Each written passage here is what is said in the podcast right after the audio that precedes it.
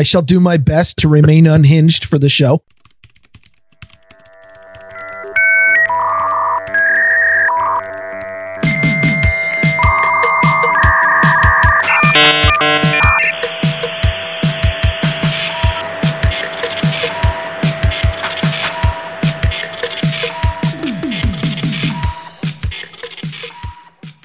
Hello and welcome to episode number seventy-three of Grumpy Old Bens for Friday, July third, twenty twenty. I am Darren O'Neill, coming to you live from a bunker deep in the heart of middle America, just outside of Chirac, where COVID isn't going crazy, but the fourth of July weekend is probably going to be pretty damn bloody. And from America's left coast, where Darren just scooped me, I'm Ryan Bemrose. I always do, because we, my, my line was going to be where unauthorized fourth of July celebrations have been going all, all week, but you just totally ruined my line. Well, see, but we're going to have way more Maybe murders. We have to redo that in Chicago. Way more. That's murders. True. Yeah, that's I mean, true. All we've got is is shells and explosions in in counties. A, a county which, by the way, is like eighty-five percent wilderness by land area, and yet it's completely illegal to set off fireworks. Which, you know, there's a lot of crazy laws in the United States, but the the CHOP yeah. zone is now dismantled. So, like, yeah, like Gavin Newsom. I, I I don't think Mister fucking Inslee has has done this yet, but Gavin Newsom actually went out and said it is illegal for Californians to gather for the fourth of July. You know, he, he he's kind of missing the point of Independence Day.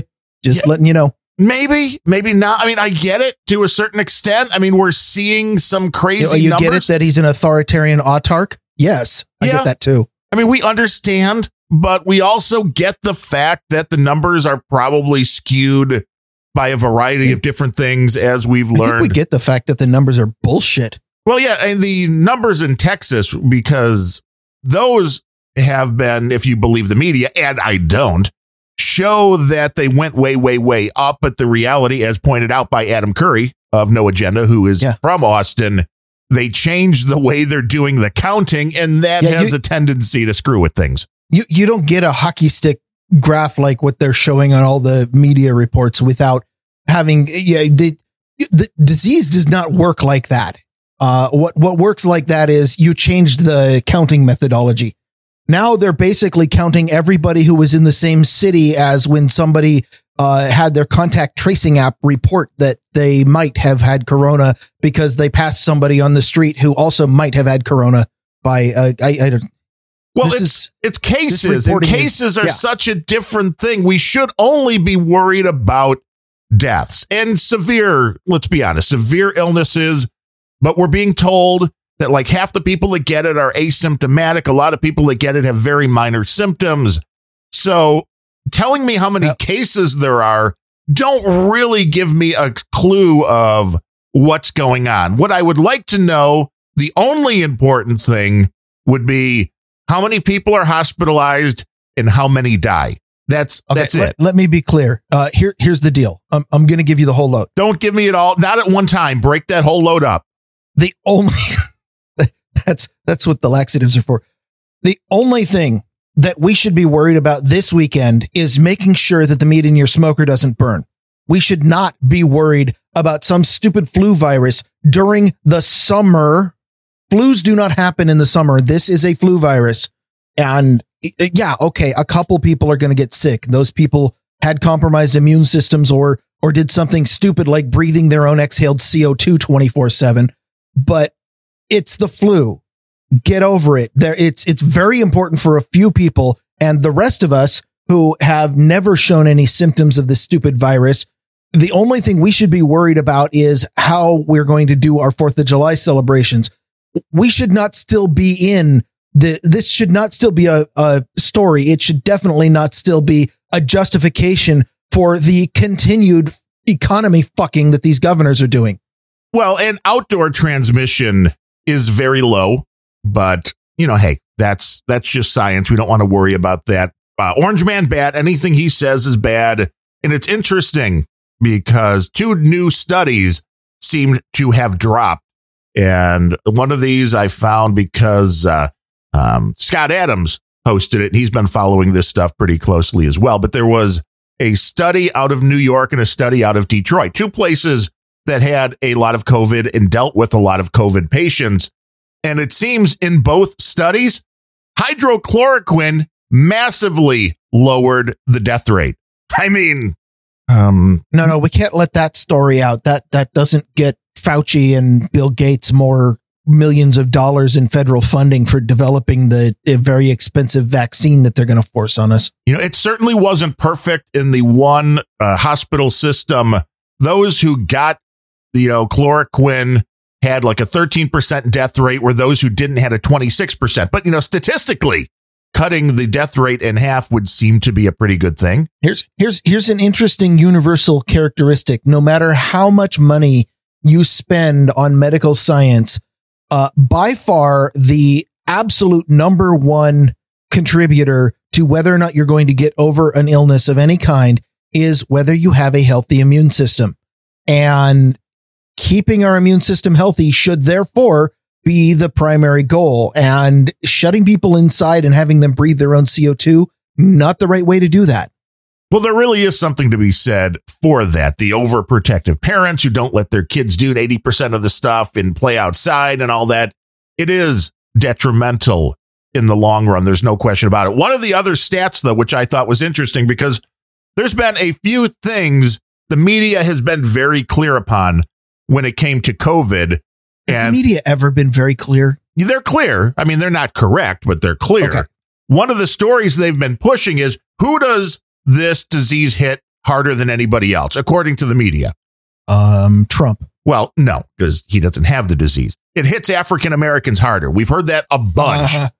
The uh, one, uh-huh. of these, the, one of these I studies bullshit coming. It is, because one of these studies that also showed hydrochloroquine lowered your uh, ability, you know, your the chances of death. The other two things that lowered your chances of death was being a woman and being African American. So wait a minute. You're telling me the reality is it doesn't actually hit black people harder. So another lie, just to make the president look bad. And you know what? I'm fine with a lot of political lies, because that's just the way the system's played. But in this case, when you have these liberal douchebags like Deborah Messing and Rachel Maddow, who are like, all these deaths are on Trump's head. Screw you. It's on your head, because you lied to people who could have been treated. Trump was right. Hydrochloroquine is being proven now to lower the death rate. So I don't know how these people say the these deaths are on Trump's head when they're obviously responsible. Trump derangement syndrome is strong. I don't believe that most of these people even understand the hypocrisy or that they're wrong. I don't believe they have that in their D N A to process that they're actually wrong. And that's scary. Uh, no, I, I, I learned something recently. Well, I, I finally realized and internalized uh, a fact recently that m- leads me to be able to understand the reasoning of, of lefties and, and the kind of people who, I mean, not everybody who, Uh, you know, considers themselves on the left is like this. Some of them even understand the concept of logic. Uh, but uh, the the people who are getting all of the press these days, the the the woke culture, the S J Ws, are in, in at least a subset of the left who have literally abandoned logic and reason. And and that's not hyperbole. That is actually a, a, a thing they have chosen to do. And I know I'm way, way behind the curve on this one. And people have been saying it for five years, but it, I finally realized what exactly that means. Cause I've got, uh, you know, a couple, a couple of my stories, which tie into this theme, which is, uh, they, they have, they have abandoned the idea. They don't even bother to, uh, rational arguments don't work on the people who are pushing this stuff, because they don't bother to consider anything rationally. Every single decision is made straight from the feels. It's, does this feel right? Does this feel right? And it's led to a lot of, of really bad outcomes that, that are absolutely horrible for the country that these people are becoming in power. You know, among other things is the complete abandonment of the rule of law and, and moving to the rule of autarky, or, uh, not, not, uh, of, uh, um, The, the rule by autocracy. They they are, you know, the, I've got a story about the, the California legislature, which is is trying to uh, um, completely abandon Proposition two oh nine that passed that that eliminated affirmative action because they feel like having affirmative action is better as long as the right people are in power. Uh, this is a this is a, a tremendous failure in logic where it never occurs to them that someday the wrong person might be in power.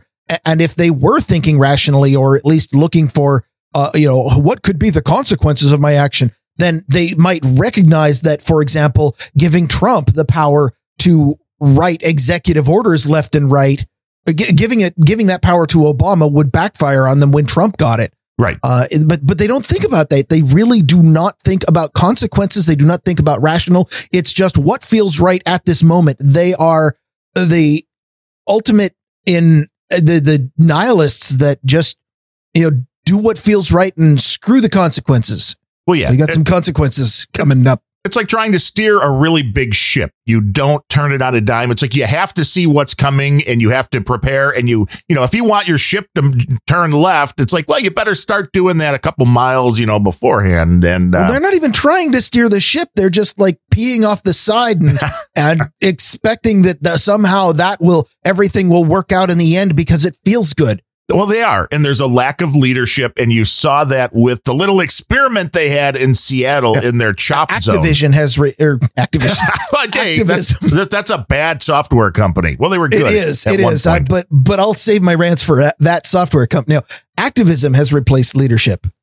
You know, and it's interesting that I saw one of the guys that got shot and died in the CHOP zone. They would not allow normal medics to come in. It was, you know, the CHOP medics that then brought him to the hospital. Of course, no, the, the dude who was riddled with bullets, they just grabbed him and threw him in the back seat of somebody's private car and drove him out. Yeah. And then he died. And I don't know yeah, how long that. it took him to get him to the hospital, but it came out that, you know, of course, your I, I, your beautiful mayor. The cause of death. The cause of death there was either acute lead poisoning or more likely COVID. Yeah. Your beautiful mayor. Nor your governor decided to reach out to the family of the guy who died because, you know, they don't give a shit, which is okay, the well, real for, problem. First of all, fuck you. Not my governor, not my mayor. But go on. You know who did reach out, though, to the yeah. father was yes, I love that. Donald Trump. Saw the guy on T V, heard him complaining that, you know, the mayor, the governor of uh, Washington State didn't even acknowledge you know, what happened. I didn't read that story on M S N B C. I must have missed it. You know, it is because the guy was uh, talking very highly of Donald Trump. And they, of course, the, the the black guy got killed. And this was father is a black guy. Donald Trump calls him up, has a good seven minute conversation, I guess, you know, gave his condolences. And that meant a lot because nobody else in the local area thought the guy's life meant anything. And that, to me, is the socialist thing in a nutshell. They don't really care about you. It's just like Black Lives Matter was pointed out in the last show when there's over nine million black people enslaved in Africa and they don't care about that. But they want reparations for slaves from one hundred fifty years ago in the United States. You're not really making any sense. You're not being honest about what you want. What you just said, they, they don't care about you is it, it. It sounds like hyperbole, and it's totally the kind of hyperbole that, that I would say on this show, and, and you have been known to follow my lead sometimes, but it is literally true uh, in, in, you know, what, what conversations I've had, because I, I like to apply reason to things, believe it or not. And I know that makes me, you know, uh, uh, way off the curve and probably a little bit foolish, but I, I, I engage in conversations with, you know, I, I've got a, a really good friend who is a self-described socialist, and uh, I, I always want to know what makes him tick. And so I had a conversation. I'm like, what, wh- why do you, it, and you're trying to get to the, the root of this. And one of the root disagreements that we had is that he, and, and he claims this of, of other socialists, although I haven't talked to all of them. He honestly believes that the civil, the society as a whole is worth more than the people in it. And this, this results in, uh, if you follow the, the logic behind it, such as it is, um, a willingness to jettison any individual that doesn't conform to your view of what society should be like. And that is a really horrific worldview to take, in my opinion, because if if not for individuals, what do you have in society? A society of of what, buildings? Kind of. Well, this is why when they all talked about the socialistic healthcare, which is why there will be death panels and things like that. And of course, they say, oh, no, that would never happen. But we were already seeing that come to fruition with Obamacare is, well, you know, if it's going to cost too much money to keep you alive, then it's really not worth it to the rest of society. So this is, again, the case of what's the greater good trumps the individual good. And I've talked to multiple people about this. One is my personal physician who came from a Soviet-controlled country, and he talked about having his grandmother need help, called the paramedics there, and they just said, well, how old are you? And she's like, well, eighty years old, whatever she was. And they're just like, nah, you're a stade baba, if I remember the word correctly, which was, you're an old bag, we're not coming. So yeah. He had to call a friend of his there to go get her and get her help. But that is socialistic medicine is, oh, yeah, you're you're eighty. Um, yeah, no, no, just just stay home and die, please. It's much Hashtag more convenient. No lives matter. Yeah, it's much more convenient for the rest of us if you'll just stay home and die. Thanks. Uh, there, there is, in fact, a certain pragmatism to it, but it, there, I mean, it, it is somebody who has lived for eighty years is it, it, even putting aside the the obnoxious argument of, oh, well, they've already had a pretty good run. Even putting that aside, statistically, if if you expend a certain amount of resources to save somebody, uh, you're going to save a thirty-something.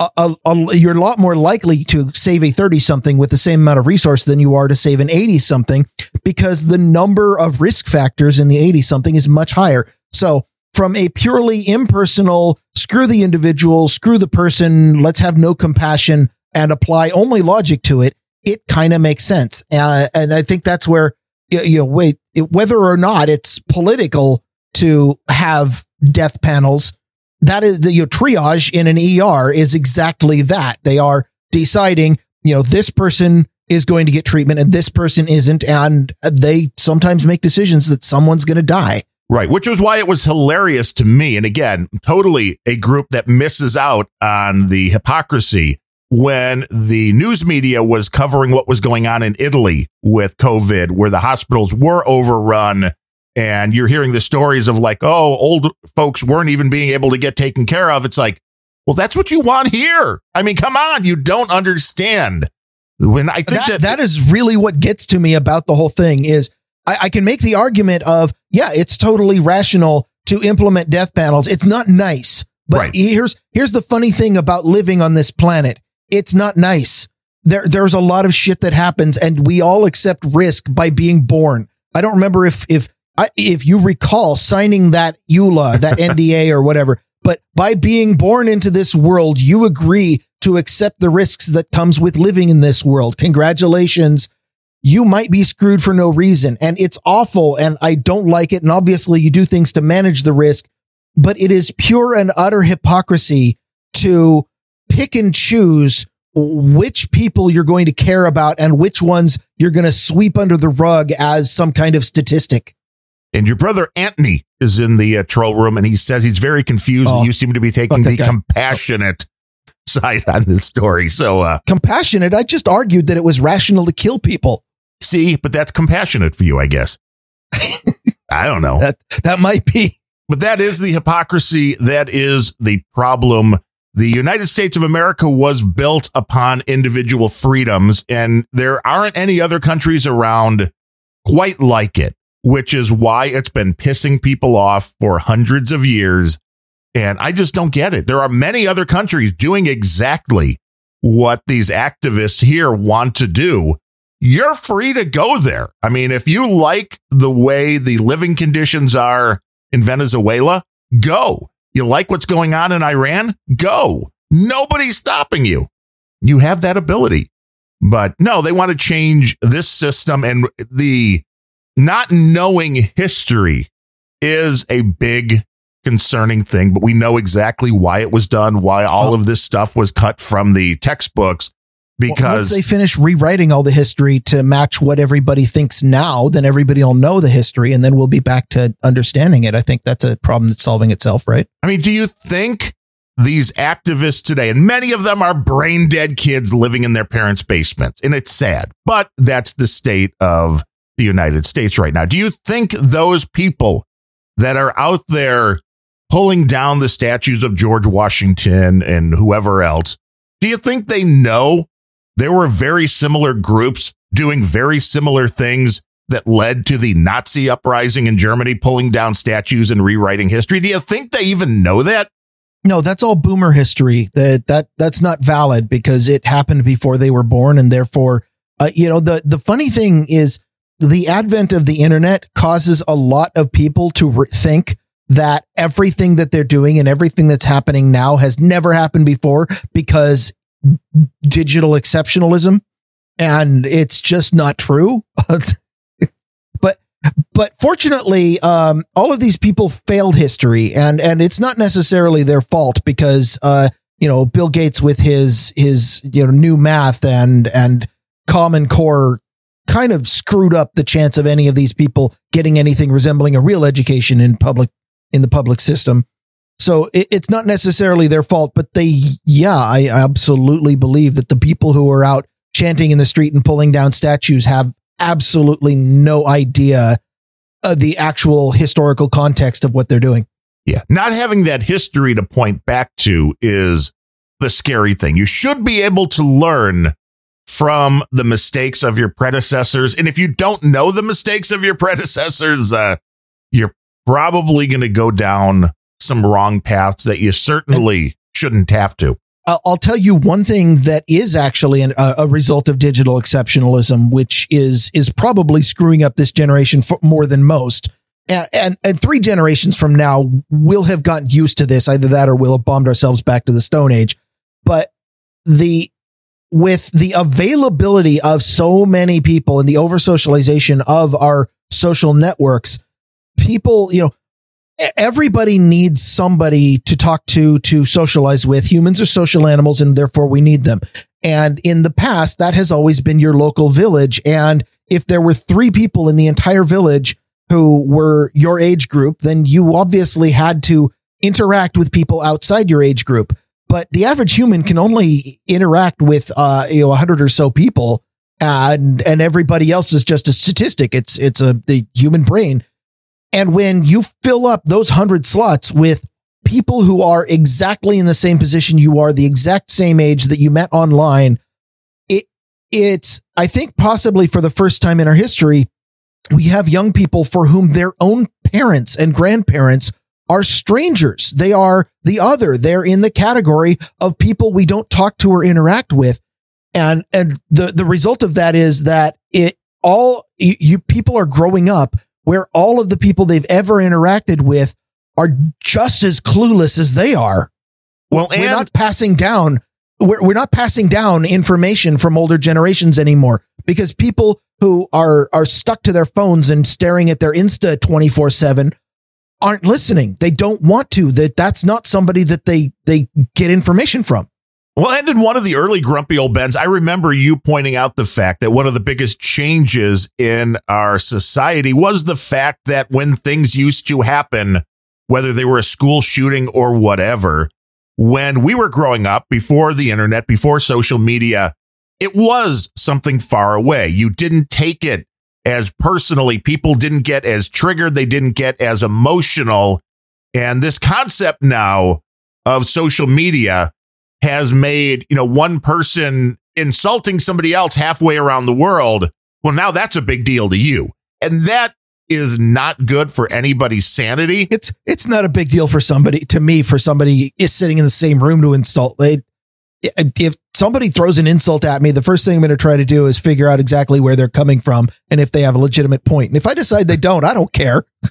But people have to put things in perspective. And that is one thing social media has blown out of the water, is the ability to put things in perspective. We've talked about it with Hell so yes. many things, with the COVID, Amen. Definitely, it, oh. the George Floyd, definitely. Was it bad that this guy was killed by a cop? Yes, but it was a one-time deal. I mean, I understand. Um, let's not say one time. Let's just say a very rare occurrence. But the way people perceive this then yeah. Yes. He's probably not going to ever get killed again by that same cop. Probably. But people see this as a, a huge issue that's going on every day, and it's certainly not. But perception, again, totally screwing with everything. Now that everything, and for a little callback to our episode from Monday, when we talked about all of the defunding stuff, including Dick Masterson's thing, our uh, buddy Steve E., remember him? He's the guy that was the first one brave enough to go over to our Patreon and join up. We have a, sec- oh, yes. we have a second one now, which is good. We'll be oh talking about that. But uh, I, fifty percent or one hundred percent increase in cases overnight. Yes, this is the kind of stats. These are the kind of perspective that you want to be looking for. Uh, he said he listened to the Monday show, was happy we mentioned him, made him smile. He liked Billy Bones. So Billy Bones, there's a thumbs up for you there. But he uh, sent. And, and if you like Billy Bones, then you need to go subscribe to his podcast, A Walk Through the Mind. Billy Bones dot com, but it's a three. Billy Bond three S dot com instead of an E. Um, yes. But he sent along a note, which is good because their website is currently down right now. He uh, included the the screenshot, the text from Gab, who has been banned by Visa payments. So Gab, again, another one of these places that is doing social media yeah. in a way that's allegedly free speech, which means, you know, friendly for conservatives. And they've been blacklisted. And there's a note from the guy that started Gab saying, as many of you already know, Visa blacklisted Gab. So instead of MasterCard, this time it's Visa. But I'm, I'm never sure because everything seems like MasterCard and Visa are very closely tied. I don't know. Yeah, you, you know, we love to shit on Google and Facebook as as the the the duopoly that controls most of the internet, and and we, I mean, they deserve being shit on because they're evil. But I it, it our our last episode and actually some of the reactions that we got to it really keyed me into the fact that uh, the MasterCard Visa duopoly, it's it's a lot more hidden, but that's way more insidious than anything Silicon Valley is doing. Those guys, uh, they they pretty much just decide something between the two of them. And of course, you know, they're colluding all the time and there's no competition. There's just the two of them who are, you know, they've got the same smoky back room that they're talking in. They just decide that you don't exist and you're not in the economy anymore. It's not just you're not on this social network or or you don't have this platform. It is you are uh, persona au gratin. You are not. you're you're I, with either, cheese. Yes. Personas and non grata. Yes. Uh, yes. Although I, I don't know, putting cheese on people. I, cheese seems, sounds much tastier. Seems like a much better idea. Uh, he was pointing out in this message the Chinese social score, which we've talked about in the past, has been covered on No Agenda quite a bit.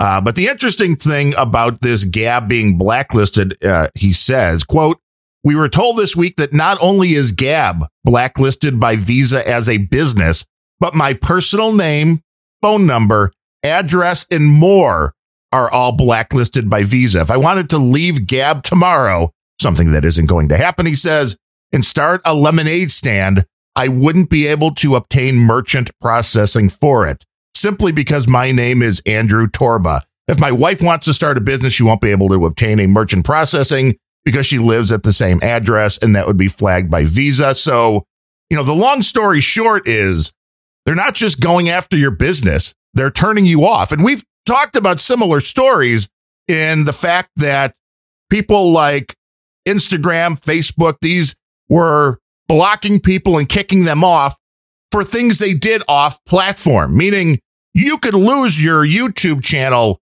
because you posted something on Twitter. It's very, very, very scary stuff. It, it is scary stuff. It's quite horrible. The the one ray of hope that I will offer you is that, uh, you, you, as with many things, the only way out is through.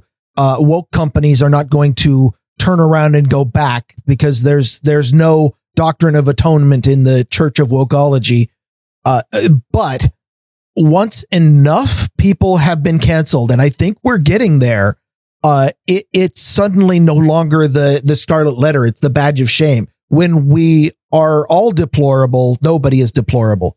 Well, yeah, because uh, what do these activists do? If you're somebody that sits on Twitter all day and just blasts conservatives, once all the conservatives are gone from Twitter, now what are you going to do in your basement? Um, I'm, I'm in your basement. You probably, you know, jerk off into the echo chamber and, and, you know, I, if I'm not there, great, have fun, enjoy, do what you do. I, I, I don't care. I just, you know, I, I don't care if people are, are going to be trying to yell at each other in some stupid echo chamber that do, has no effect. You know, getting banned from Twitter doesn't even bother me. I like, go, go ahead. Why don't you go ahead and ban me from Twitter right now? See what that does to my life. Oh, not on Twitter. Well, not a whole lot.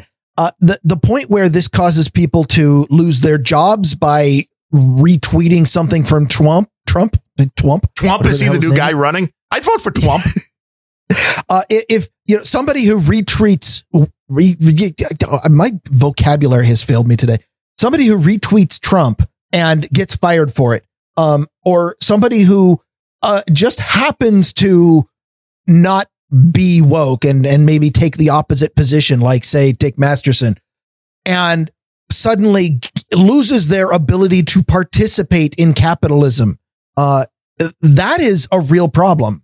Uh, By by the way, uh, not real capitalism, because it kind of violates the assumption of capitalism that people can enter and leave the market freely, uh, which is not always true. But I tell you what, when you get some kind of woke company being the gatekeeper for the entire economy, yeah, uh, every single argument that some leftist moron makes about, oh, capitalism is ruining this country. Well, no, this is not capitalism when you can go to MasterCard and get a company canceled for reasons that are not economic. Now, all of your logical arguments against capitalism are out the window because you're not arguing against capitalism. You're arguing against some kind of crony bullshit of your own making. I I, I think I lost the thread of this rant, but that's well, okay. We're getting there because the, the country was founded on the concept of, you know, I might not agree with you, but I will fight to make sure you can make whatever statements that you want to make. And we knew this was coming. I called this about ten years ago when the bullying thing started, and we've talked about it a lot here. It was very clear what was coming down, that they wanted to stifle speech. Certain speech was going to be made illegal. We saw the polls of all of the college kids who were like, no, no, I think that's a really good idea that we, uh, you know, hate speech. We, we have to get rid of hate speech without understanding what that means, without understanding who gets to define hate speech. And at this point, I, hate I think speech. That was probably one of the first complete departures from reason, because it is so difficult and such a slippery slope to try to define hate speech. Well, yeah, because the Bible is hate speech, because it's against homosexuality. So it's hate speech. It's against, I, I, you know, having more than one wife. It's hate speech.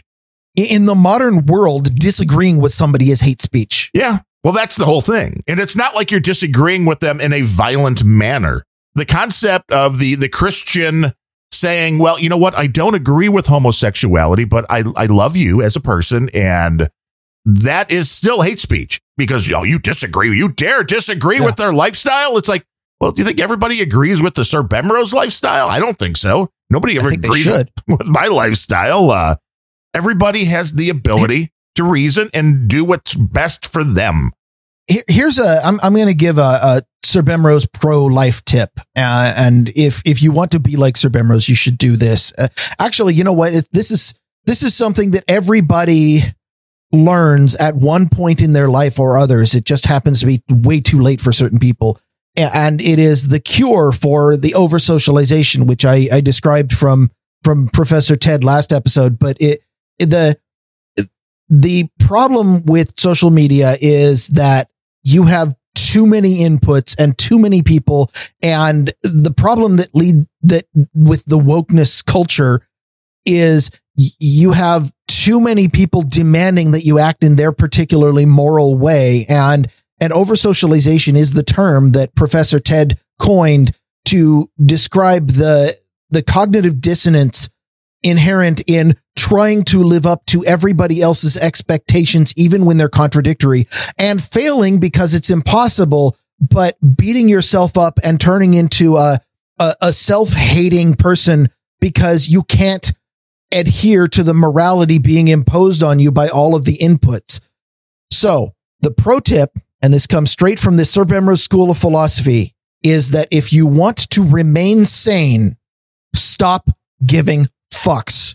You just need to not care about all of the inputs that you're getting from left, from right, from Facebook, from Insta, from everybody. And, and again, this is a lesson that everybody who remains sane has learned at some point in their life is somewhere along the line, you pick and choose who you're going to keep happy and who you're going to say, I understand that you disagree with me. I understand that you even think I'm a horrible person. You, it is your right to think that. I don't agree. Good day, sir. If you can do that, you can remain sane. But if you feel compelled to adhere to every single person's opinion about you and, and their position on morality and make sure that you are constantly, permanently, uh, uh, politically correct, you're going to lose your mind. And, and then the next thing you know, you're going to be protesting in the streets of Minneapolis or Chicago or Seattle, forming autonomous zones. Well, not- a mayor who colludes with terrorists. Well, welcome to the New World Order. But I do believe that there is a silent majority, which would lead me to believe that there are a lot of people who have gotten the message that you just uh, put out there, that you're kind of stepping away from all of this. You're not going to interact with those people. And there was a point when all of this started, especially on social media, where people thought you could actually have a meaningful debate with crazy people on the other side. And it's gotten to the you point. You could if they had any rational argument or arguments left. But like I said earlier, they've abandoned rationality.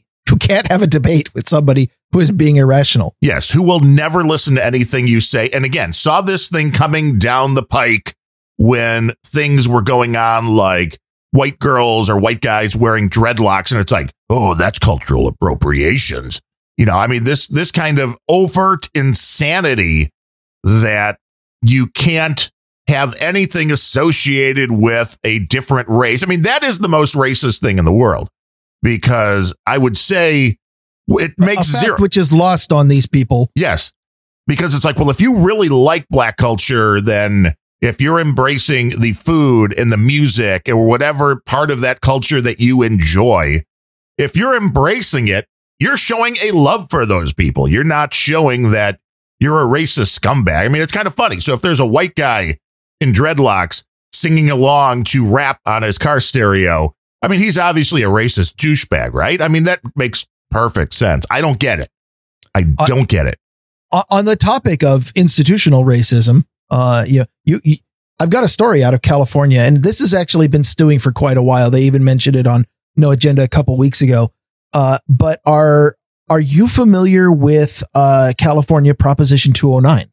Yeah, that's isn't that the uh, um, the the uh, the leveling thing, right? The um, yeah, yes, Tish. Uh, Proposition two oh nine was actually passed and added to the California State Constitution in nineteen ninety-six. Uh, it includes the language: the state shall not discriminate against or grant preferential treatment to any individual or group on the basis of race, sex, color, ethnicity, or national origin in the operation of public employment, public education, or public contracting. Wait, wait, wait. This, so you mean they wouldn't allow you to, say, pick a vice president candidate based upon their race or gender? This proposition, which passed in nineteen ninety-six, back when uh, a, a, when equality was in vogue, uh, was passed by the liberals in nineteen ninety-six. It banned affirmative action because they rightly argued that affirmative action is in fact a form of racism. Uh, you, you are, you know, we understand, because it, it's easy if you analyze it rationally, that you can never solve racism by adding more racism. No, no. Are you sure? I think, isn't it? You're, you're the math major though. Isn't it like two negatives make a positive or two positives make a negative? It's weird. Turns out not. Uh, and, and I, you know, if, if we, if we had the opportunity here, I'd go ahead and, and, and beat some algebra into people to make them understand that, but I'm not convinced we, we have the technology yet. But what has happened recently is, uh, the twenty-sixth. So about a week ago, the California state legislature, woke that they be, have decided that Proposition two oh nine and the constitutional ban on affirmative action is preventing them from giving black citizens their rightful place above whites.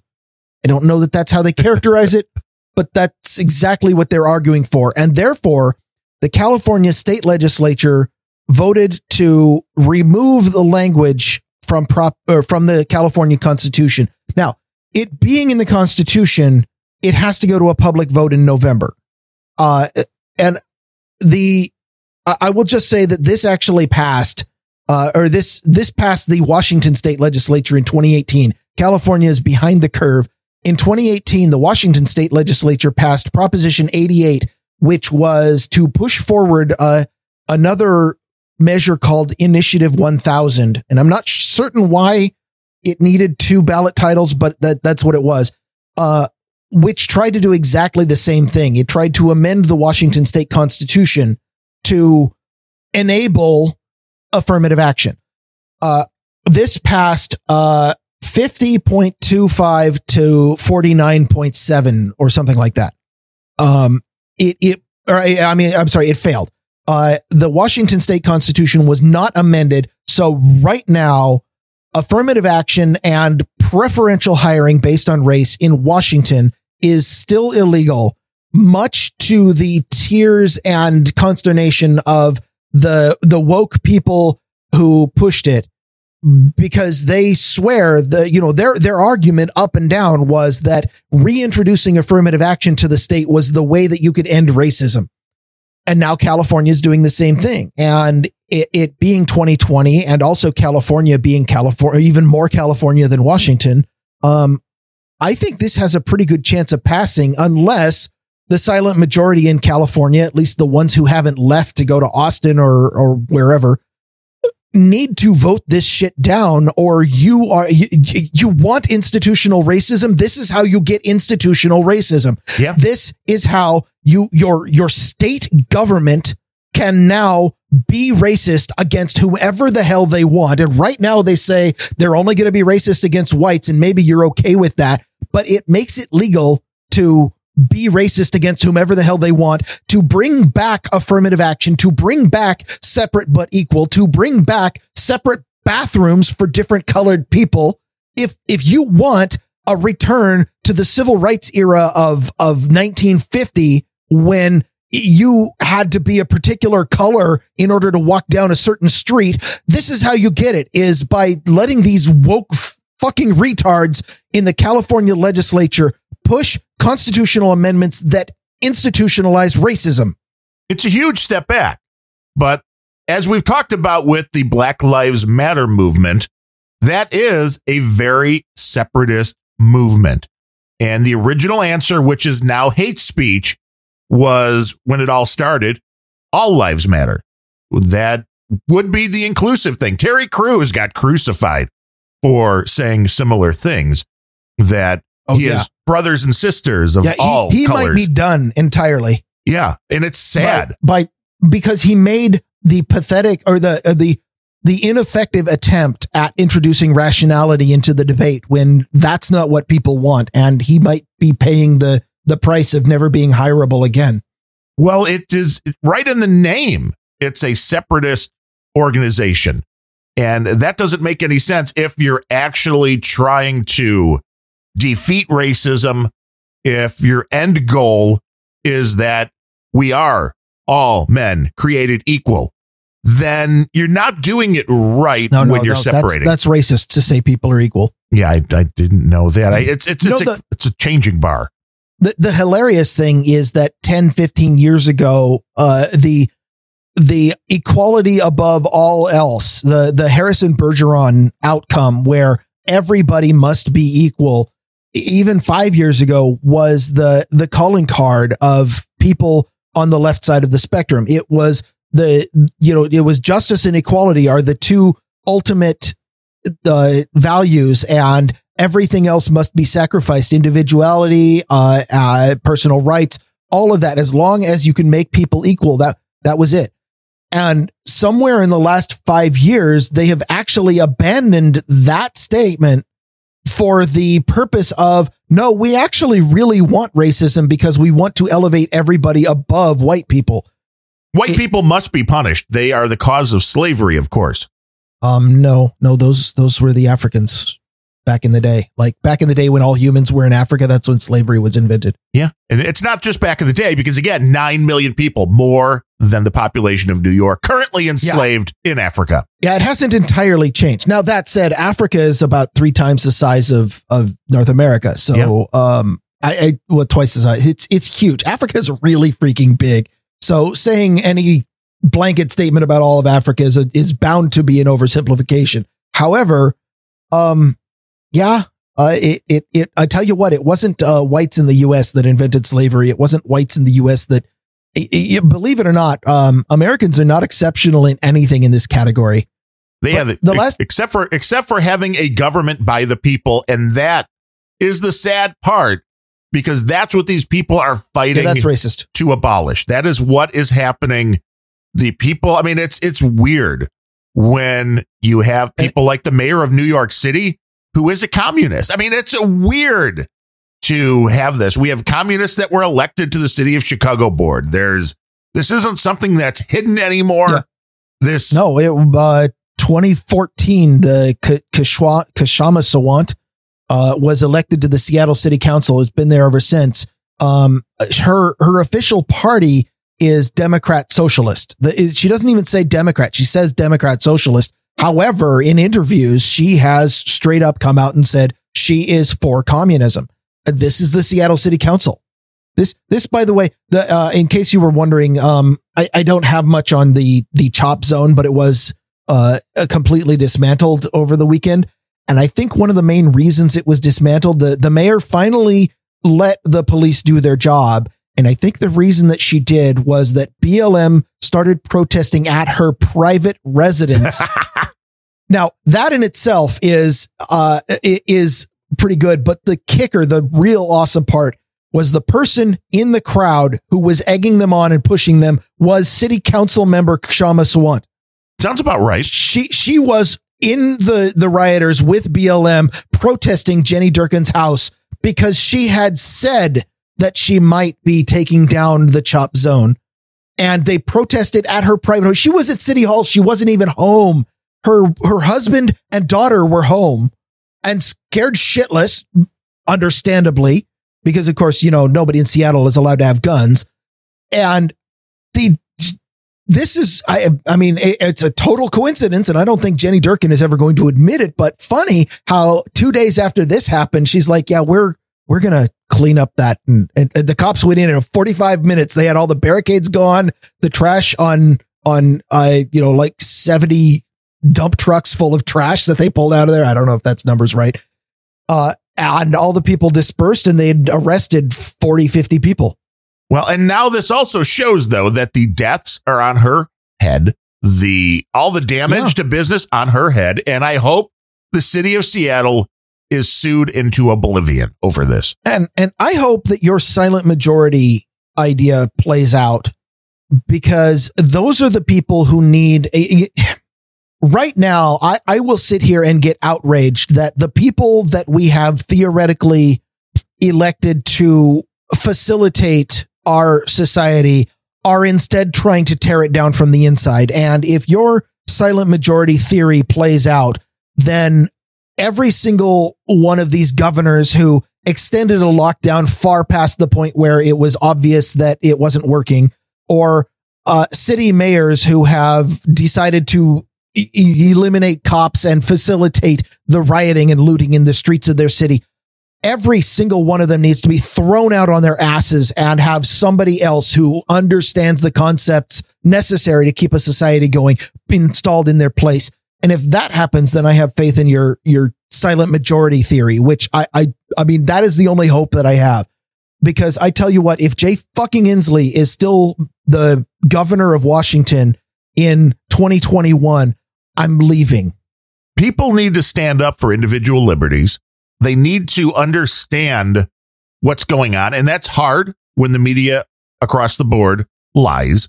You have to get that through to people that still have some semblance of rationality to them, that the group Black Lives Matter is not about Black Lives Mattering. It's about ushering in Marxism and socialism. That's what it's about.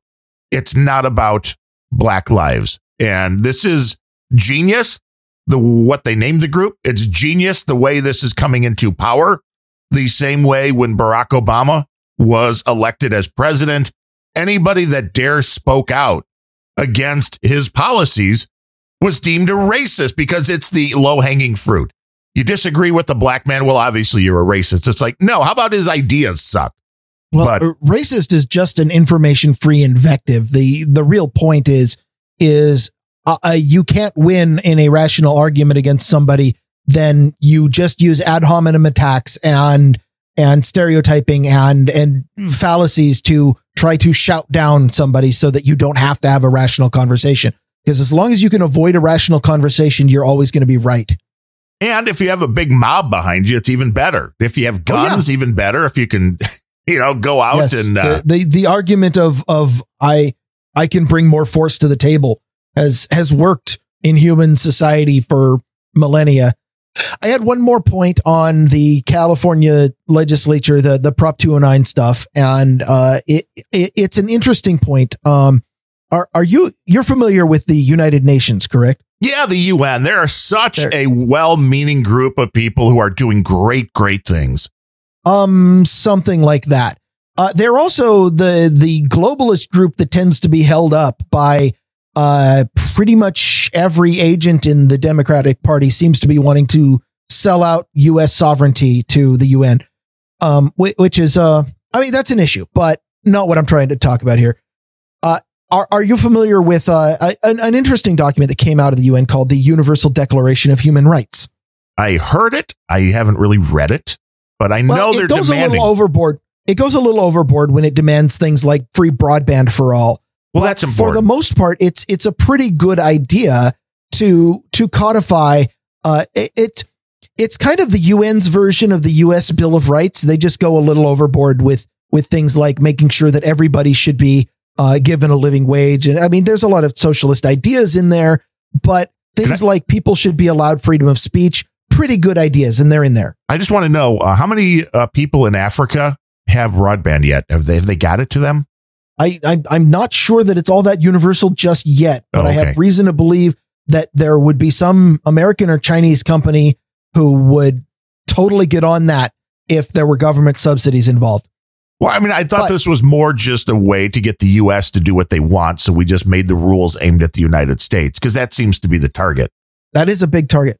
But now that I've sat here and torn down, um, I, I, I really do think that a lot of the stuff like Yeah, they, they like freedom of speech, like being secure in your possessions, uh, like um, having a right to a trial by jury. Those are in there, and they're there's some very, I mean, they're really good ideas to it, I, th- this thing. This is the document that should be wielded against most of the governments in the world for doing shit like uh, blocking free speech. Yeah, but here's and the not question: so much with the free bond. What teeth does the U N really have when it comes to countries like China, Iran, uh, the places that might not want to do what they want them to do? Well, they have the same, exactly the same tools available to them as B L M. Nothing. They can whine and bitch and scream uh, and and hope that people try to stay woke enough to, to get with it. It's just that the U N is not currently in style. But anyways, I want to read you the Article two of the Universal Declaration of Human Rights. It's not the very first one, but it is the second one. Um, and it says, "Everyone is entitled to all the rights and freedoms set forth in this declaration, without distinction of any kind, such as race, color, sex, language, religion, political or other opinion, national or social origin, property, birth, or other status." So the globalists on the left pushing this thing as a document saying everybody needs to have these rights, and, and the rights include free broadband and somebody needs to provide you Uber whenever you need it. Uh, but they also include silly little things like equality under the law.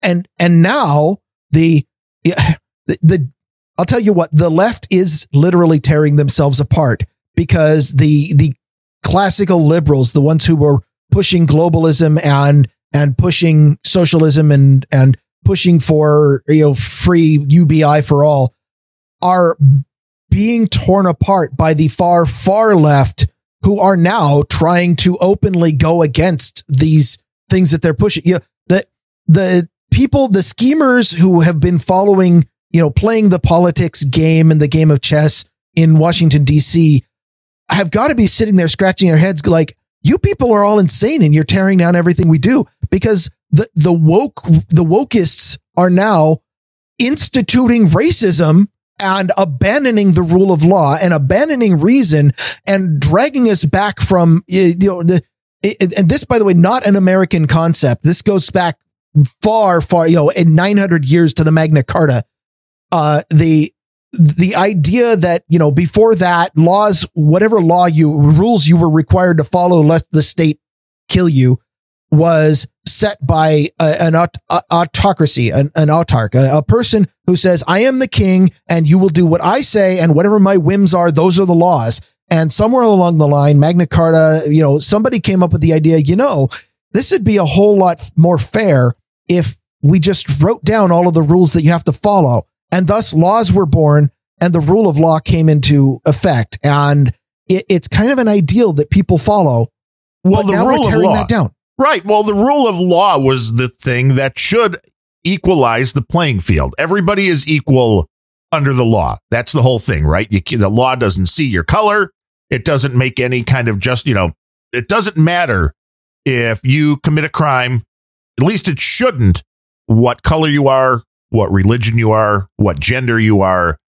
And once you start reintroducing this kind of stuff, you really, really start having a problem. And this is the the issue that it comes down to, I suppose, that uh, they really don't like when it comes to capitalism is you are required, if you want to succeed in a capitalist society, to compete.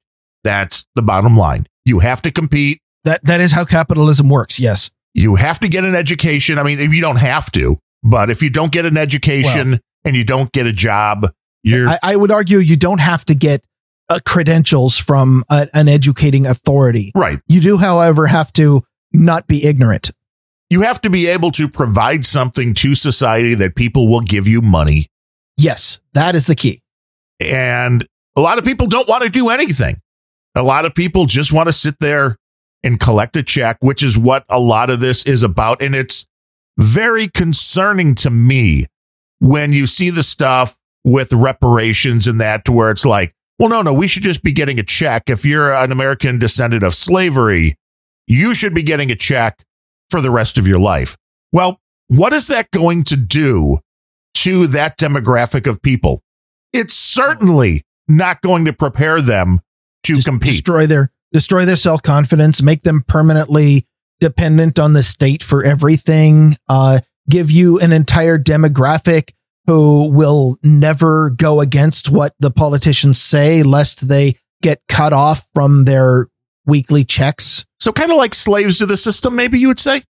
Yeah, kind of like slaves. That that is pretty much what all of these Democrat policies are are pushing for, is, is we would like to, you know, every time that you make somebody more dependent on the state and remove their independence and their ability to do for themselves, you are uh, increasing the slavery of The, the demographic. Yeah, it is very, very nefarious that, again, people think they're fighting for one thing. They think they're out there protesting for one thing. And the uh, end result is they have no clue. And we've been seeing this long before the Black Lives Matter. It's easy to point to what's going on right now, but we've saw this for years, and it was always made for a funny bit for the conservative comedians and that, like Crowder or Glenn Beck, where they would send somebody into one of these protests, and a lot of them were to do with, you know, the school shootings and all that.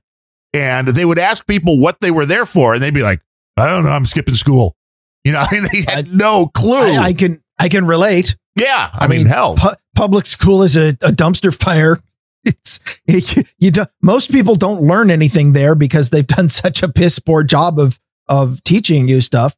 You know, you, you want to learn stuff, go to get, get some homeschooling, go read an encyclopedia, uh, you know, go to trade school. Public school and university is not where it's at. Actually, no. I have a story about that later. Uh, but didn't you have uh, your story about the plantain that you wanted to bring up? Okay, I see what you're saying. And uh, I'll go into my next story as you uh, as you slink off for a moment. Is that is that the uh, is that the, the deal? Uh, hundreds arrested after encrypted messaging network takeover. And I saw this in a few different places. And I thought this was genius because we've talked about your privacy and security with all of these different tech things. And we've talked about things like, hey, don't use Gmail, go over, use Proton Mail, roll your own mail server with your, you know, web server or something like that. And I had no idea that there was a pre-built network going on, mainly in Europe, which the criminals were using. It's called EncroChat, E N C R O Chat. And they offered a service, and it wasn't cheap, which was a beautiful thing about this.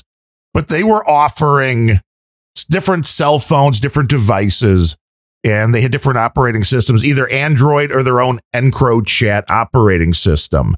And basically, these cell phones were, you know, the cameras were removed, the G P S was removed, they some of the microphones were removed. So, I mean, it's a little less. And then they said you could do voice over I P. So I'm not sure how you would do that if the microphone was removed.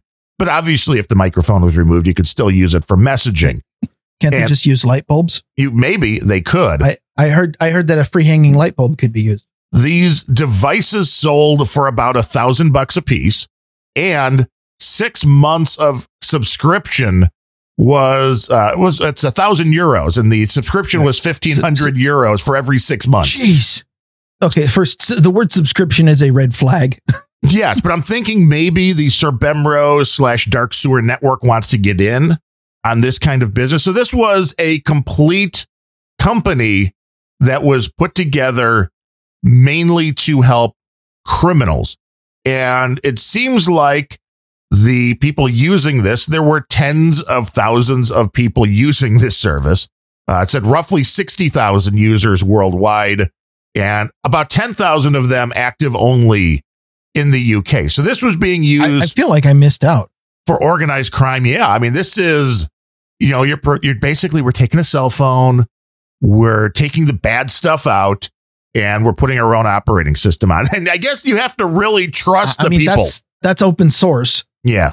You have to really trust the people though selling this service. And uh, now a large number of people have been arrested due to this because of the fact the authorities from, it looked like the Netherlands and the U K were able to allegedly hack into this system. And this is where I start having dude named Ben questions, which is, how do we know that this wasn't like a C I A op in the beginning? They were like, hey, we have these devices you could buy. Uh, yeah. I mean, who, how do you trust the people running this in the first place? How does this company think, even get started? I think it's probably safe to assume that if anything happens in the world, it's probably a C I A op. Yeah. It may be. It uh, said I, it, in the U K. I, I don't think that's true, but I think it's safe to assume. It said that uh, they used the information to arrest seven hundred forty-six suspects as part of the U K's biggest ever law enforcement operation, dubbed Operation Venetic. What does Venetic mean? Uh, they seized over fifty-four million pounds in criminal cash. I thought this was funny. seventy-seven firearms. I'm like, there are people that own seventy-seven firearms. But including an A K forty-seven, submachine gun, handguns, four grenades, and get this, Sir Bemrose, over eighteen hundred rounds of ammunition. It's like, what's eighteen hundred rounds of ammunition? I could get eighteen hundred rounds of ammunition, and that wouldn't even last a lot of people a couple days out at the range. But I don't know, those four grenades could be a lot of fun. The grenades, yeah, you could have some fun, especially on the fourth of July with some grenades. More than two tons. Uh, I mean- Of drugs, I mean, class I, go out, I go out to the reservation where they have absolutely no state or federal restrictions on what kind of fireworks they can sell. You can practically buy grenades out there. Fun. Over twenty-eight yeah. million Etizolam pills, street Valium, they said. Etizolam, E T I Z O L A M, street Valium, twenty-eight million pills, and then fifty-five high-value cars and seventy-three luxury watches. It said they started investigating them in twenty seventeen after finding that the devices using French servers, which uh, No Agenda uses French servers. Uh, this is this is some conspiracy are, theory here. Are you, are you trying to tell me that No Agenda had something to do with this? Uh, no, no, no, not at all. Uh, they were regularly being seized in operations. And they say, now this is where it's, again, very vague. And I get it. Law enforcement's always very vague. Eventually, Europol explained it was possible to put a technical device, whatever that means, in place to go beyond the encryption technique and have access to the user's correspondence. So I guess the intriguing thing here is, though, uh, more questions for me is, you buy these devices, they're not tied to any address, any person. This is basically like, say, you're able to pick up one of these devices somewhere on the street. How do they track these things then to the individual people unless they gave their own information? I mean, you would have I, I'm, to. I'm more wondering about the business model. How how do they how do they get you to pay fifteen hundred euros a month or, or pounds if if they don't have some place to bill you at? I mean, I, these are. I'm if, guessing if these are criminals. Yeah, I'm guessing they're using a similar system, perhaps, to what Mullvad, a legitimate V P N, is using. Which one of the options is you have a sixteen. All the only thing that you have, you don't even have a login when it comes to Mullvad. So it's like uh, there has to be a way for somebody to hack and crack and get access to other people's accounts, because they just give you a sixteen digit number. That's all you have, and you can send cash in. So a way to make payment to Mullvad, I'm assuming, with this EncroChat the same way. You have an I D number, you send them cash, and you trust that if you send them your fifteen hundred euro, they're going to add six months onto your account. And I don't know why they wouldn't, because then they want you to come back six months later. Uh, I mean, if they're if they're good business people, then yeah. So that's the way that may be done. So that part it, I get. I do. Why is it, by the way, just side note, why is it that uh, the people with the most business integrity these days are the criminals? I don't know, but that does seem to be the case. And, uh, you know, they were trying to protect the privacy of these poor people who then got targeted by the authorities in the Netherlands, France, um, in uh, the U K, Europol. And uh, but I'm kind of curious on how they broke the encryption, because we've talked a lot about encryption. Um I mean, I guess there are, if you can actually get access to the physical server, I'm guessing things get a lot easier. But with that said, if you're a criminal and you have one of these devices, the only way you're most likely getting caught is you're setting up your big drug deals and you're giving the location, because otherwise that they still can't find you. The phone has no G P S in it. I mean, they would have to track you by I P address. And I'm assuming these phones, I didn't see this in any of the articles, but I'm assuming these phones bounced your information through multiple V P Ns as part of your fifteen hundred euro every six months feature. You'd like to think. Yeah. I would hope this doesn't uh, track maybe, you down. Maybe they bounce it off the No Agenda servers in France. Maybe. But I thought that was interesting, because we're hearing how hard it was, even for the F B I, to break into one guy's Apple iPhone. You know, but th- th- these guys took down, you know, tens of thousands of criminals doing bad things by allegedly breaking the encryption. And I, th- this, I thought, was the funniest thing about the article, was that the company put out this emergency message once they realized what was going on. Emergency for Encro users. Today, we had our domain seized illegally by government entities.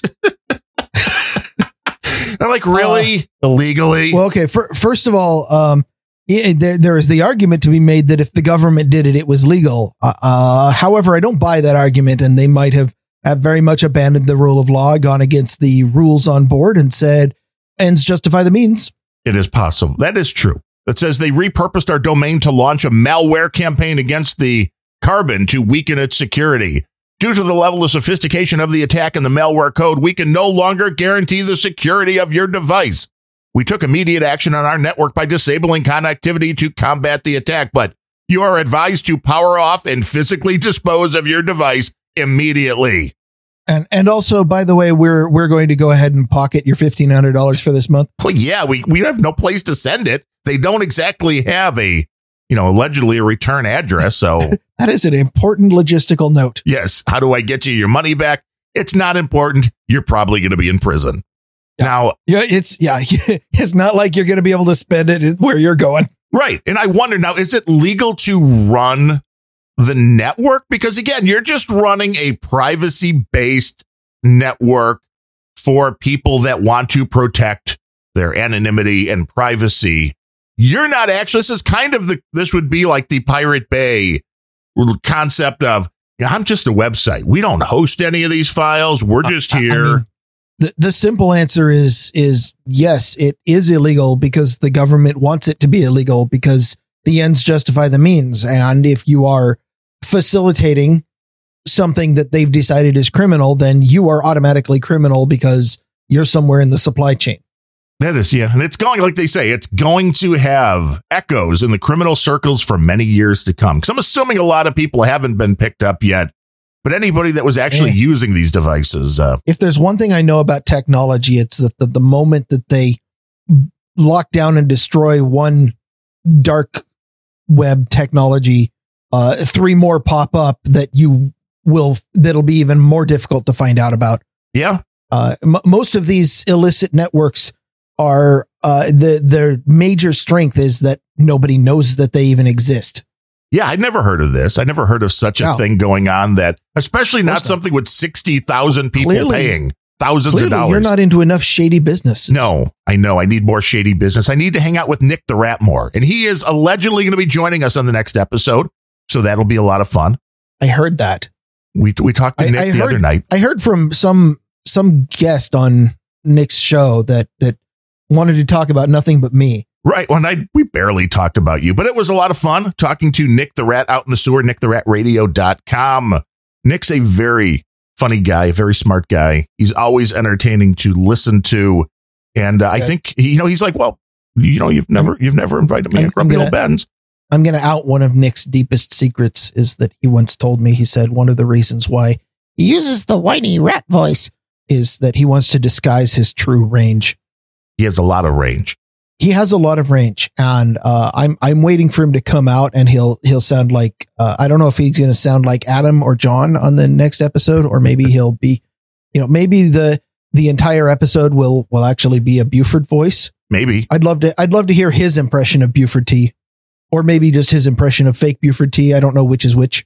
It could be, and uh, you know he knows what's going on, and he wants he wanted to do a little of tech talk and. Uh, We were also, Billy Bones was on Hog Story last night, and they were talking about Grumpy Old Bens, because we are, I think, the uh, the trendiest podcast now. I think uh, w- well, because I, Hog I don't Story know about trendy, but we we are clearly the most important thing. Yeah, um, I mean, Hog Story used to call themselves the trendiest podcast, but they were talking about us, so obviously we're tr- we have to uh, uh, be more trendy if another podcast is talking about us.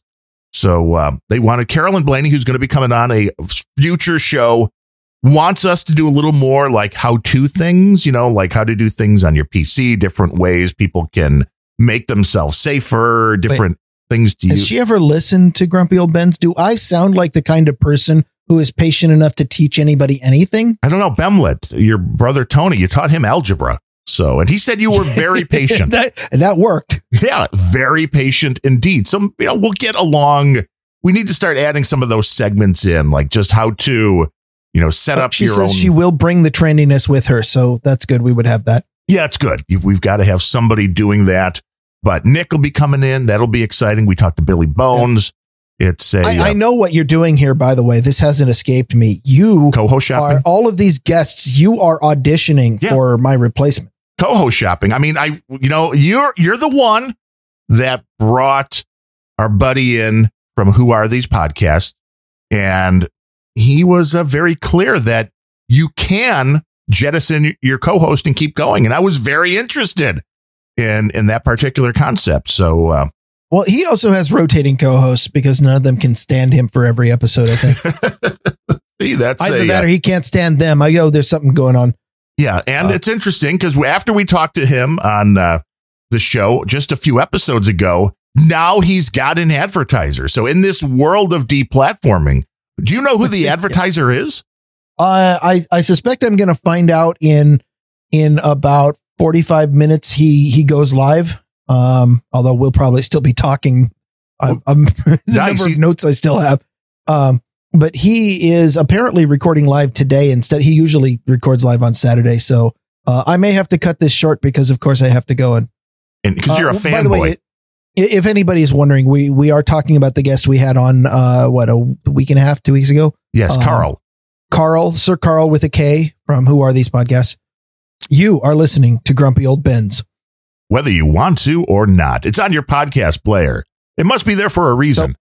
So, uh, I, I, I had another story. I, I forgot to slip this in, but I wanted to just mention the, uh, uh, the, on, on the topic of, uh, the, the mayor whose house got, uh, protested. Um, there was actually a mayor in Western Washington who has called B L M domestic terrorism. Uh, it was the Democrat mayor of Olympia, Washington, the state capital. And she decided to call B L M domestic terrorists after they trashed her home. Well, that would be a, a definitely a good reason to do so.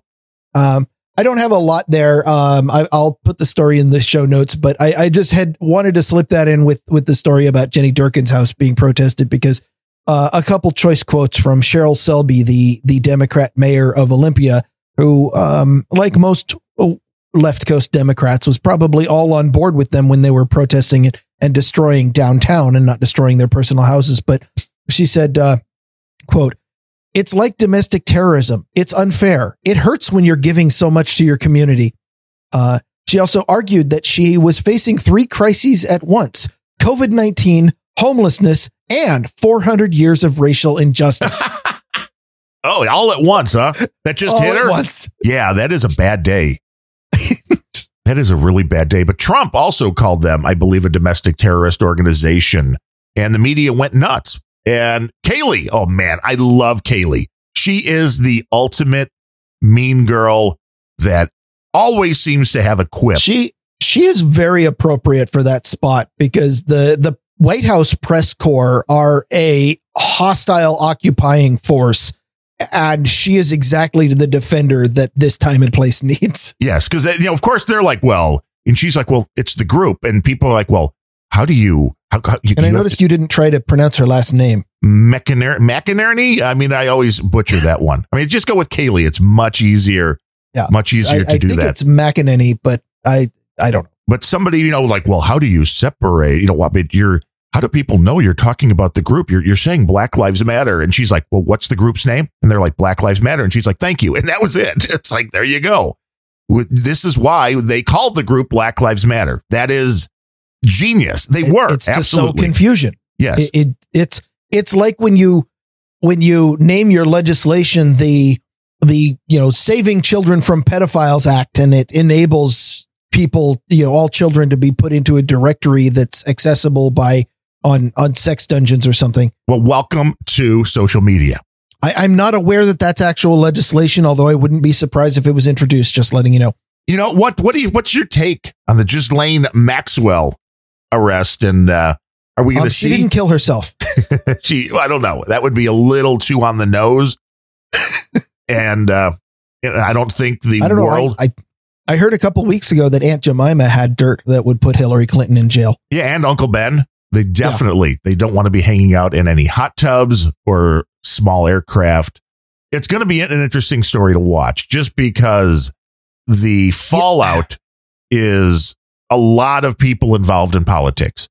Uh, you know, to be honest, aside from the meme value, I honestly don't think that the, the Epstein thing or the, you know, it, it's, it's considered a conspiracy theory to say that, uh, you know, the, the power structures in the halls of Washington, D C are completely full of pedophiles. And I, I don't know if I believe that or not. I, I, I don't have to make that decision. So I don't, it's, it's one of the beauties of not giving fucks.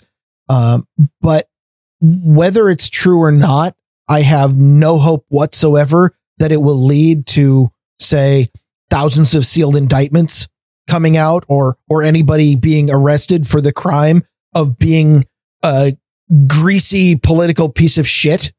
Um, which they all should be arrested for just about, but uh, unless something useful comes out of all of this Epstein stuff, it's, it's worthy for the, the, I mean, you know, Epstein didn't kill himself was, was a really good meme that had a lot of staying power. And, and I think it might be fading after what, eight months, but, um, well, it's still so that, much weird stuff going so far back in the past. Now there's Danny Masterson's under attack again for something he allegedly did like twenty years ago.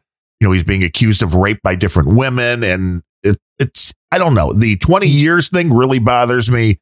The uh, raped by different women. Well, yeah, I guess, you know, I think it was the other way around.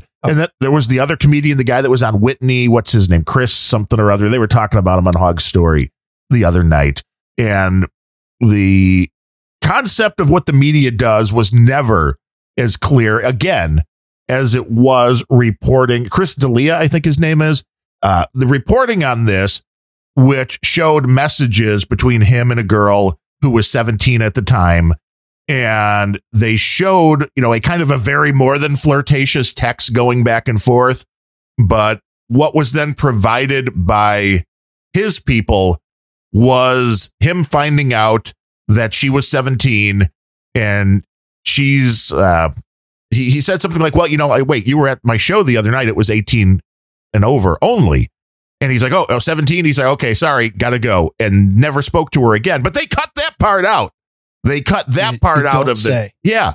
It's like, I'm sorry. Creative editing to cre- uh, to push a narrative. Yeah. Uh, how, how does that happen? That's never happened before in the media, except every single time that C N N broadcasts or M S N B C or Fox News. Yes. Which is why you can no longer believe anything that you see on the news, read anywhere. It's all it's all just a crap show. It really is, which is why it's vital.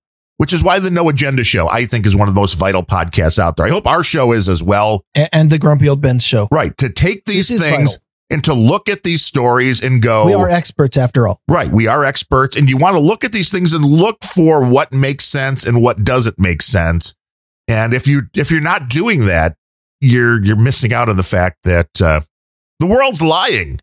I know that's a surprise to Sir Bemrose. Yeah, you don't say. Wait, yeah. People are duplicitous.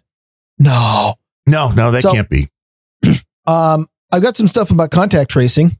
Ooh, I mean, the apps aren't doing really well, I guess. People aren't. No, the yeah, aren't yeah. rushing I, in to them. Fact, in in my notes, it says from the surprise, surprise department, uh, contract tracer apps are not really uh, uh the, the the the phrase used in the uh, article in that was uh, they are not the game changer that uh, people told us they were going to be.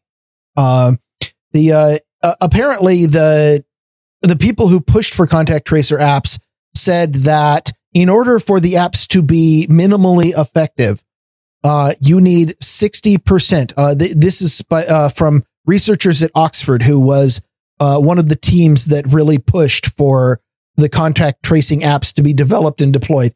They said you need a minimum of sixty percent of the population to be carrying one of these apps around in their pocket in order for it to be effective at tracking the the progress of a virus. Uh, let let that sink in a moment. D- sixty percent of people have to go download an app. Are we that stupid as as a collective culture? Maybe, but I guess not yet. And the interesting well, the statistics thing was, show not yet. Right. The statistics show that. And when they pushed all of these things in the A P Is of both the Apple and Android operating systems, I was I still, surprised. I still have refused that update from Google. Yeah, well, you know what? It, it, I've got the update, but it's not on because, one, I don't use Bluetooth, and that is the breaking point there. Yeah. And you still need to download the app. So it's just adding something to the operating system. Now, I'm surprised you, they didn't you, you do more. You also need to make sure the service is off. Right. Because it, it collects data. The app is on, only exists to collate the data, to show it to you, and to send it to Google. But it's still collecting the data, whether you've got the app installed or not. But it goes nowhere. Theoretically. Right. Until, well, until your phone gets hacked by some nefarious organization like Google. Yeah, I saw a story the other day again, which was, oh, Apple iPhones, they track everywhere you went. Go look. Here's how you can see it on a map. And I'm like, I read this story five or six years ago. I mean, yeah, this is nothing yeah, that's new. Been a story forever. Yeah. Uh, here is the reason why, you know, it, it is not a good argument to say, oh, the data is not going anywhere. Um, the, the numbers are, uh, actually the, so the, the highest install rate of any country for this app is apparently thirty-eight percent of people in Iceland have installed the app and thirty-seven percent in Singapore. And then everyone else is less than that. So with such low rates of installation on these apps, the next step is people saying, well, the apps aren't effective because installation was optional. And the next step after that is that Google is going to push out the app as a required update. And all the data that you've been collecting is going to be automatically pushed up as soon as overnight while you're asleep. the app gets pushed onto your phone and all that data is sent up to the cloud. So you're not safe saying that you don't have the app. Well, you are now, but shortly you won't be, which also will be a flood of people going to alternative operating systems for their phones. Oh, if only. I hope so.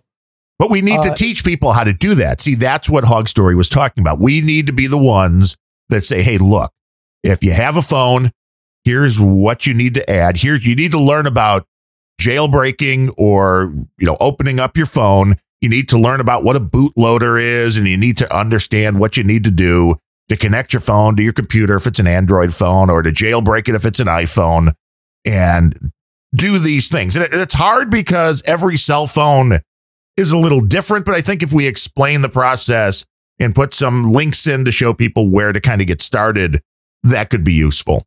I think it, I think it probably could. It sounds like work, but if you remind me after the show, it's important enough, I might actually do it. Yes, it is. So I had two other two other notes on the contact tracing, and they're they're related. They're very related. Um, the first is uh, apparently there was a, th- this is a story from about a week ago. Uh, a large party of fifty-ish people in Rockland, New York, where uh, at least one of the people at the party, they said the they the the, the authorities say at least one of the people at the party had COVID, and so. Uh, you remember we had the story about New York City hiring a bunch of contact tracers, which is taking all of this contact tracing data that they have.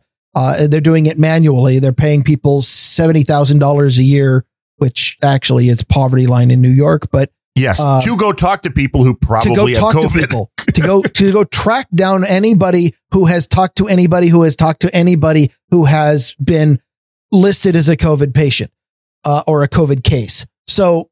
Uh, in Rockland, New York, um, there, the contact tracers were complaining that uh, many of the people at this party were not answering their cell phones and not calling back. Uh, some others were denying being at the party when contacted by the contact tracing. Um, the, the word that they used was non-compliance with the contact tracing. And uh, the county exec for Rockland County said, uh, that the people who are not complying with contact tracers are demonstrating ignorance, stupidity, and obstinance. And he says, I am not going to stand idly by as you risk the health of this county the um, in order to uh, prevent, or yeah, I am not going to stand idly by as you risk the health of this county, is what he said.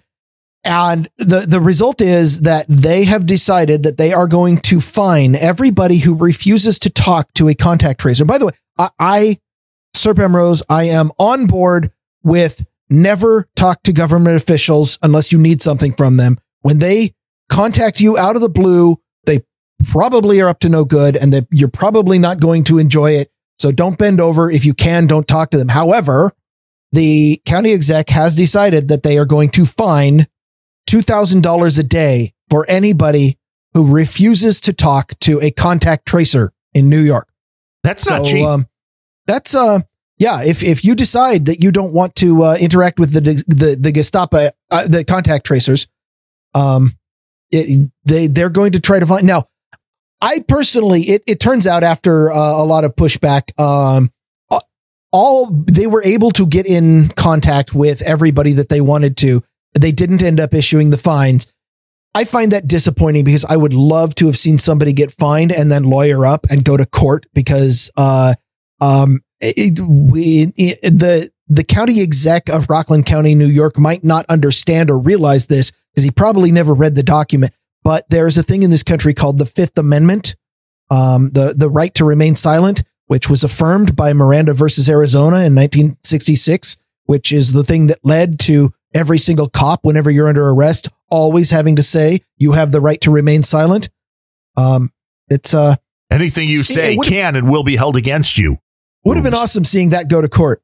Yeah. But here's here's the second story, which is kind of related, because we've just demonstrated why you always have to respond to these people lest the government come down and start fining you. And you know that if they ignored the fines, they were going to go to jail, and the government would send people with guns to your house. That's how government works. Or census workers. So, or census workers with guns, possibly. So now that we have firmly demonstrated that you absolutely have to respond to these contact tracers or face the consequences. Here's the other story. Fraudsters are posing as contact tracers. Uh, the, uh, where is this? Uh, the cases are reported. Uh, the two people that they interviewed was a B B B spokesman from Chicago and, uh, a local, um, sheriff's office from Texas, both of whom said that they had received more than one report of people contacting citizens and posing as contact tracers, trying to, you know, because here's the way this works. If you are afraid because they tell you that you might have this virus that we've all been told to fear for our lives for the last half a year, uh, if, if you are now suddenly afraid because you've got this virus, suddenly you're not thinking right. You're, you're thinking with your amygdala. Uh, you're not applying reason, and they can do things like say, and if you give us your bank account, S S N, and credit card number, then uh, we'll go ahead and clear you of the virus or something like that. Um, so th- there are scammers who are posing as contact tracers who are saying, uh, we think that you have the virus and you need to talk to us. And thanks to people like this Rockland County dickhead, um, you can't, you don't have the option of just hanging up. Um, if they're legit, you have to know, or you have to talk to them. So, or you'll get fined. So I don't know what you're supposed to do. Uh, personally, if it's me, I'd hang up. And if I, they do decide to find me, I'll lawyer up, and I would totally use this fraudster story as uh, an argument. Well, but the one, fraudster article, yeah. I would think you're much safer if you force them to do it in person. Never answer the phone. Never, never, never, never. Yeah. I answer the phone if the number is in my contact list. If it's, if it shows up as a number, it goes to voicemail. If they don't leave a voicemail, obviously they didn't need to talk to me that much. Exactly. Never answer the phone. And well, also don't believe the caller I D. So, I mean, for people, you know, that's yeah. fine, but yeah, that's the other, the other thing the article mentioned is that even if there's a published number that it's supposed to come from, it is trivially easy to fake the caller I D. Yes, even though they're and, trying and suppose, to make that harder, but not I suppose yet. That if somebody decided to to fake their caller I D and pose as Bemlet, they could get me to answer the phone, but I'll answer it rudely. Oh, well, I have Bemlet's number, so I can do that. Yeah, and I'll be rude. Yes. Um. The so the the fraudster article uh, recommends uh, that you, if somebody calls you and identifies as a contact tracer, they recommend that you hang up, and if you are concerned, you should call your local health department. They also note that legitimate contact tracers do not ask for personal information such as social security number, bank account, and credit card numbers. But apparently, at least if you're in New York City, they do ask for everywhere you've been and everyone you've talked to the last fourteen days. So I don't know how you're supposed to resolve that. Um, it's an interesting situation that when you start getting all anti-Fourth Amendment unconstitutional and fining people who don't talk to your government officials, you're opening the door for huge fraud. You certainly are. And to be fair, the people doing the contact tracing, the concept is a good one. I mean, they're trying to figure out how the disease is spreading. And if you do have it, you want to, you know, again, you kind of want to have that as far as being able to keep the pandemic in check if we're believing that it is real. And we have to for a moment. But let's just say if it's an actual... I do not. really deadly pandemic, that is an important thing, is due to the contact tracing, but that does run afoul of a lot of things when it comes to, yeah, I just don't want to tell you. I, I, you know, you can even make the argument, and I'll listen, to say that, yeah, I just don't want to tell you is a terrible position to take. But I tell you what, I don't want to live in a society where people are not allowed to not take that position. Yeah, it would be easy for me. How many people have I come in contact with in the last fourteen days? There's like one. Yeah, well, I've got cats and who knows where they... and been. They go out and they do bad things and they bring virus back into the home. I just said they were cats. Right. But yeah, I mean, there, there's a there's a torn thing there, but yeah, never believe anybody that calls you. I feel bad for the people that are trying to do that job because they're literally trying to do a job and they're not yeah, bad it's, people. It's an awful job. No, the bad people are the authoritarians in charge of these cities who keep putting in unconstitutional policies. They're tracking your cell phone anyway. I don't even know why they need to have contact tracers. because my cell phone's at home in a drawer most of the time. So are you, though. Usually you're at home in a drawer.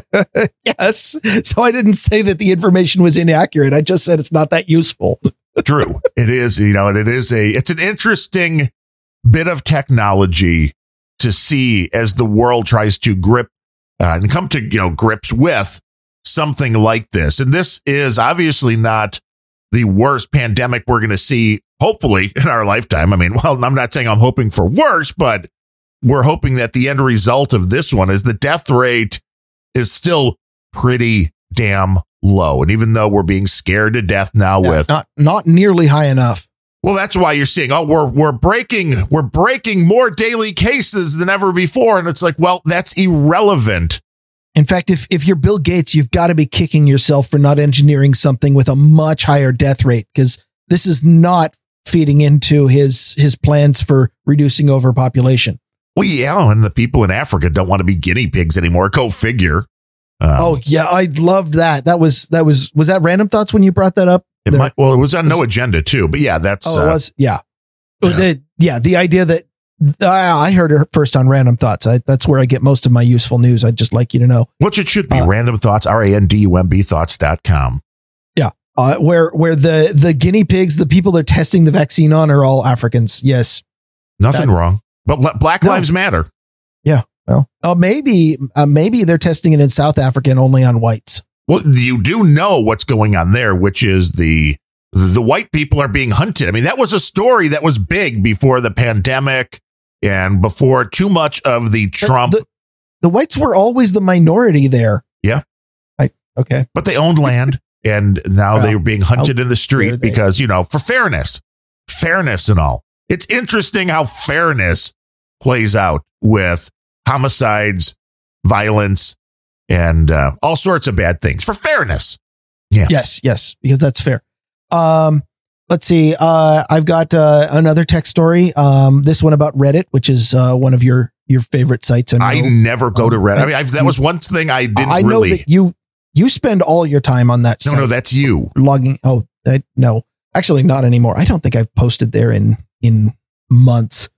Well, once but, they took uh, the Donald subreddit out, damn, man, I'm, well, I'm, I'm the, gone. The, the Donald wasn't banned until a couple days ago, but it was quarantined several months ago. And long before that, they were they were using all of their admin powers to try to convince people to leave. But they finally banned it a couple days ago. They uh, introduced a uh, a policy. And um, I, I wish I could read this, but it wasn't in my notes. But the The policy, and I'll, I'll put the link in the show notes because it amazes me. Uh, Reddit has decided they, they have all but stated that uh, they are okay with hate speech as long as it's against whites. And the actual language is, uh, you know, we they have the, the stock boilerplate in every terms of service that we don't allow people to say hateful things on our platform. However, they have an addendum at the end of the the story, which is uh, this, these protections do not apply if you, uh, oh, here we go. While the rule on hate protects such groups, it does not protect all groups or all forms of identity. For example, the rule does not protect p- groups of people who are in the majority. This is their out to literally say, we're okay with hate speech against whites. And even the language, you know, it doesn't matter what the language is because, uh, as we pointed out a couple times on this episode, the, the left has abandoned the rule of law, and the rules that will be enforced is what we say they are and not what's written down. But as written, um, w- would you like to guess what percentage of people in the world are quote unquote whites? In the world or in the U S? I mean, in the world, I would say, uh, well, I don't know. It doesn't say the majority of what, it just says people who are in the majority. I'm, I'm asking you about the world. You know, I would think that the whites are not the majority in the world because as of no, right now in the U S, it's, it's under thirty percent. Yeah. In the U S now, you're a minority if you're going by young children. Uh, so it's, it's a greatly changing so, demographic. So so Reddit has literally put into their terms of service, uh, you know, the, the, the way that they're going to enforce it, I guarantee, is they're going to do the same as Twitter, which is, they are going to give a pass to anybody who says hateful things that they agree with, and they are going to come down hard on people who say hateful things that they disagree with. But what they have put into their terms of service is literally you can say hateful things as long as they're against people who are in the majority. This, by the way, if you follow, if they followed the rule correctly, is a wide open door to hating on anybody with a vagina, because there's more women than men in the world. Well, that's a good point. Women are targets. It's yes. okay. It doesn't make um, any sense. Yeah. Uh, Hillary Clinton got more votes than Donald Trump. They, the, that is a fact that every single Democrat has tried to hammer into every argument they've ever made since twenty sixteen. That means they're in the majority, so it's okay to hate on them, right?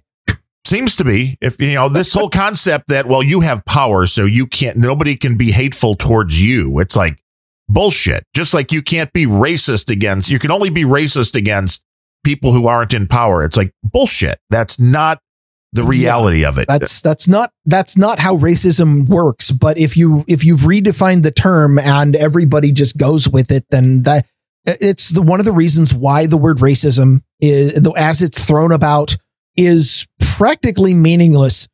Uh, you know, despite the fact that there was a denotative meaning, and it's the one that I always use when I when I use the term, which is uh, discriminating against people based on their skin color. Um, and and yeah, so Reddit has I what blew me away about this was just that they were so brazen as saying, yeah, we're pretty much okay with hating on groups. Like that, that that shouldn't be okay. No, it shouldn't, nor should all of this stuff that is separating groups of people yet again. I mean, I thought, if I remember my history correctly, and I know history is evil, but if I remember the Reverend Martin Luther King Junior, his goal was to unite everybody for equality. And you don't have equality when people are in different groups and they're being treated differently. It just doesn't work that way. The, you know, the N F L now is saying, you know, if they even have a season because of this, this COVID and all, but they're saying now before the national anthem, they're going to play what they're calling the Black National Anthem. I don't remember the yeah. name of the song. I had never heard of it before. And they're like, this is, you know, this is kind of the Black National Anthem. I, I guess I'm completely ignorant because I'd never heard of this song. Irregardless of that, it, it, that's because there's not actually a black nation. Believe it or not, there's only supposed to be one nation of the United States. Yes, one nation under it's, God. There's, there's Remember not, when that yeah. was the biggest thing? Well, we don't want oh God. Gosh, yeah, the God part. Yeah, you know, uh, it, there there was there was a brief, uh, uh, at least locally, there was a brief period where there was a big thing uh, where a lot of students in in my school were refusing to say the Pledge of Allegiance. I even got sent to the principal's office once for refusing. And and a lot of it was because people would refuse to say the word under God.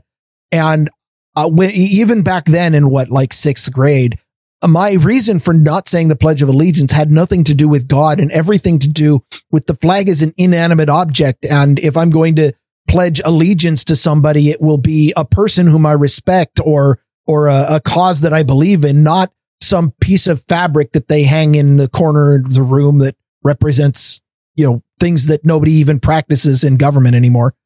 I was a political even as a kid. And did you wonder why you're a podcaster? I don't wonder. No.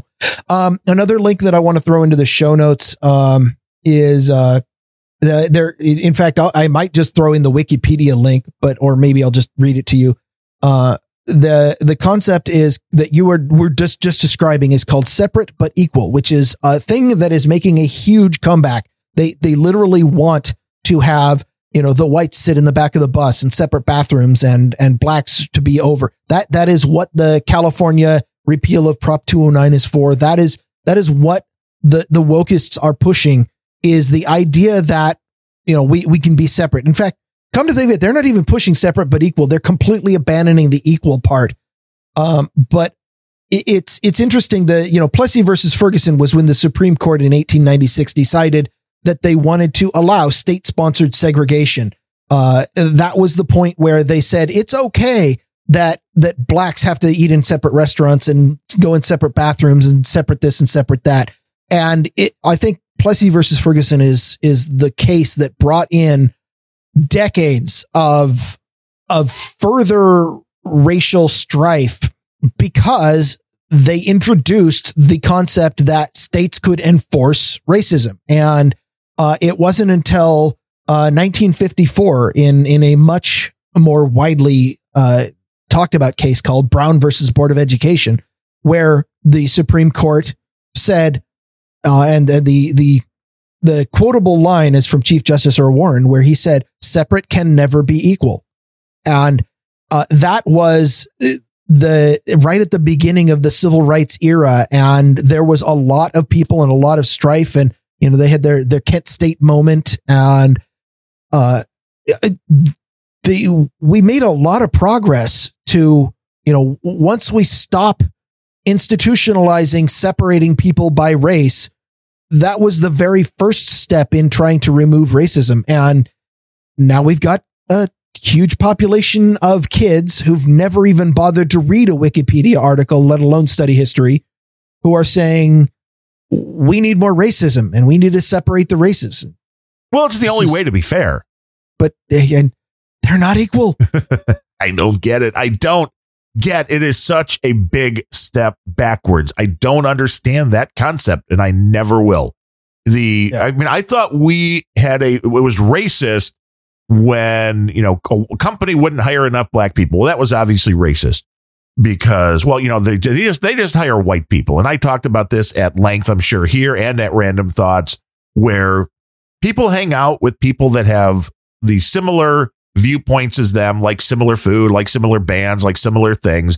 You know, a lot of people, you know, it's, hey, it's Dungeons and Dragons. I think we talked about that before. It's like, well, you hang out with people that play D and D. That's a certain subset, and maybe there's a demographic to that. It's like, do a lot of black people play D and D? I don't know. But there are things that are separated culturally. I bet, I bet some of them exist. I'm sure they do.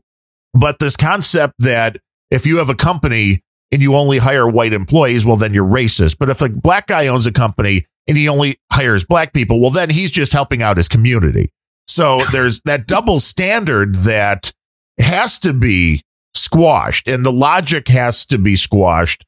That there is no logic, right? It it feels right to hire only black people, and it feels wrong to only hire white people. And those are the ends that they want to reach. And sometimes they use, they torture logic until they get to the right conclusion, and sometimes they just abandon logic and screech a lot.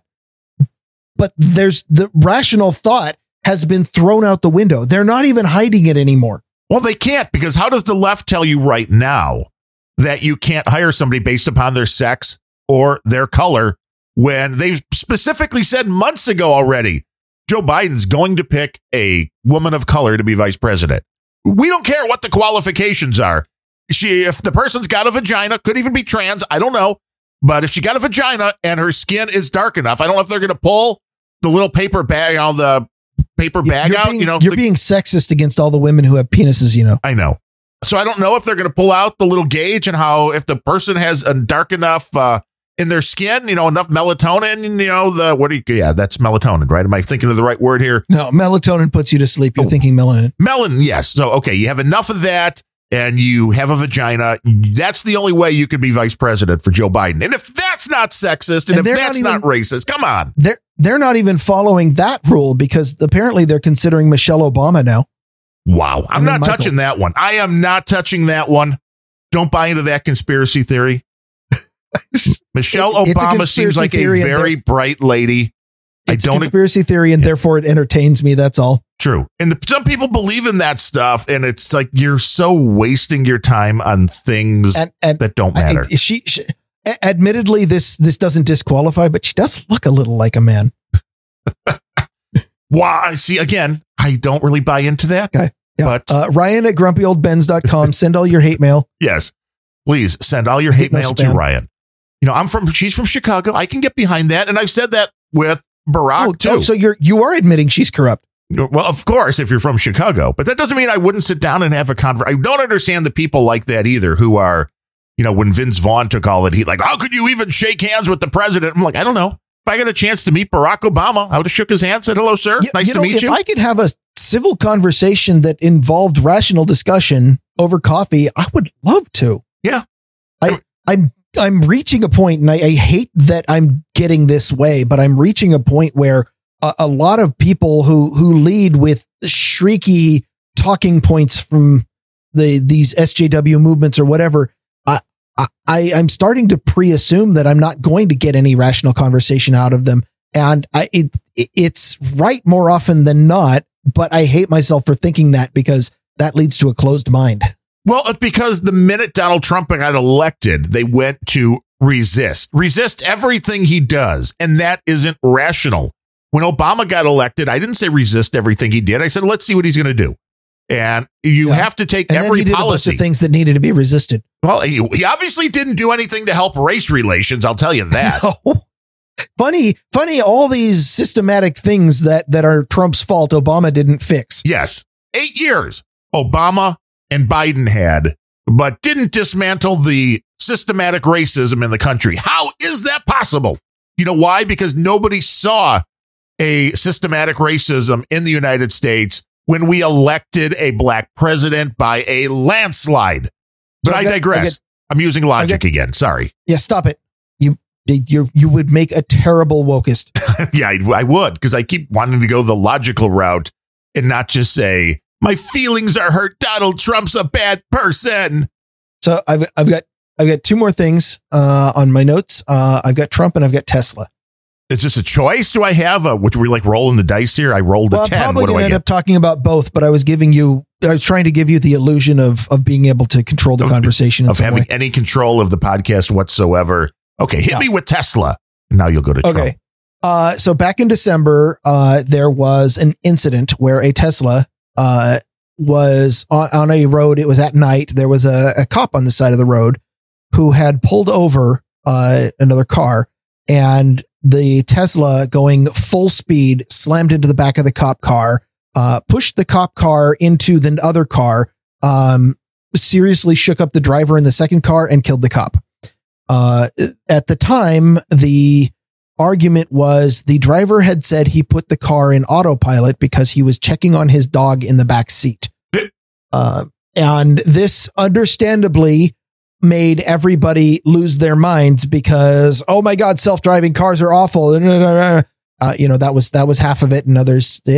So, uh, first of all, I would like to point out that if, if you take out the Tesla part and you take out the autopilot part, this is something that can easily happen and does happen a couple times a year all over the place with drivers who are, uh, you know, looking forward at the wheel and haven't asked their car. Uh, you know, there, there's a thing called target fixation where, especially at night, if you're driving along and there's a blinking light on the side of the road and you're not thinking very clearly because you might be tired or something, you're going to stare at that light and you're slowly going to veer directly toward it. And, and this is something, you know, this is a reason, by the way, when a lot of cops, when they pull people off to the side of the road, they'll turn off the blinking lights behind and only leave, say, the, the tail lights. So you can tell that there's a car there, but you're not giving people something to fixate on and, and ram into the back of the car.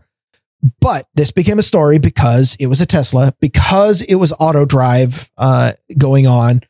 Um, the the big story now is that uh, they they were able to, after apparently six months, seven months worth of investigation, they were able to confirm with Tesla's uh, assistance that, yes, auto drive was on at the time. However, the driver is being charged for negligent driving because even Tesla's manual says, don't take your eyes off the road. Don't take your hands off the steering wheel. Pay attention when this happens, which, by the way, if you know anything about the way humans work, is very difficult, because if you're if you're consistently engaged in driving, you're going to be paying attention. But if you're just kind of sitting there letting the car do its thing, you're going to nod off. Your mind's going to wander. Yes, and it only takes a split second for something to go horribly wrong. But this wasn't a mind-wandering thing. This was this was the dude admitted to uh, take you know getting completely out of driving mode and looking in the backseat or something. Uh, I I kind of understand that that the driver's being charged. Uh, I I just thought it was it was interesting to uh, bring out the story. I was wondering if if you had you know an opinion on. Uh, oh, Do you think that that all uh, automation of driving should be scrapped after this?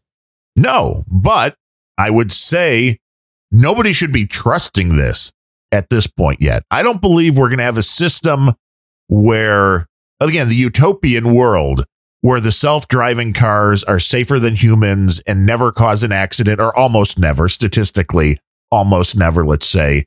I think is still probably a decade or more away. And it might, it might be farther. Yeah. You know, at least a decade, because I think in order for this all to be, you know, to the safety point that we would want as a society, all of the roads are going to have to be retrofitted with sensors and stuff like that. All of the vehicles are going to have to have sensors.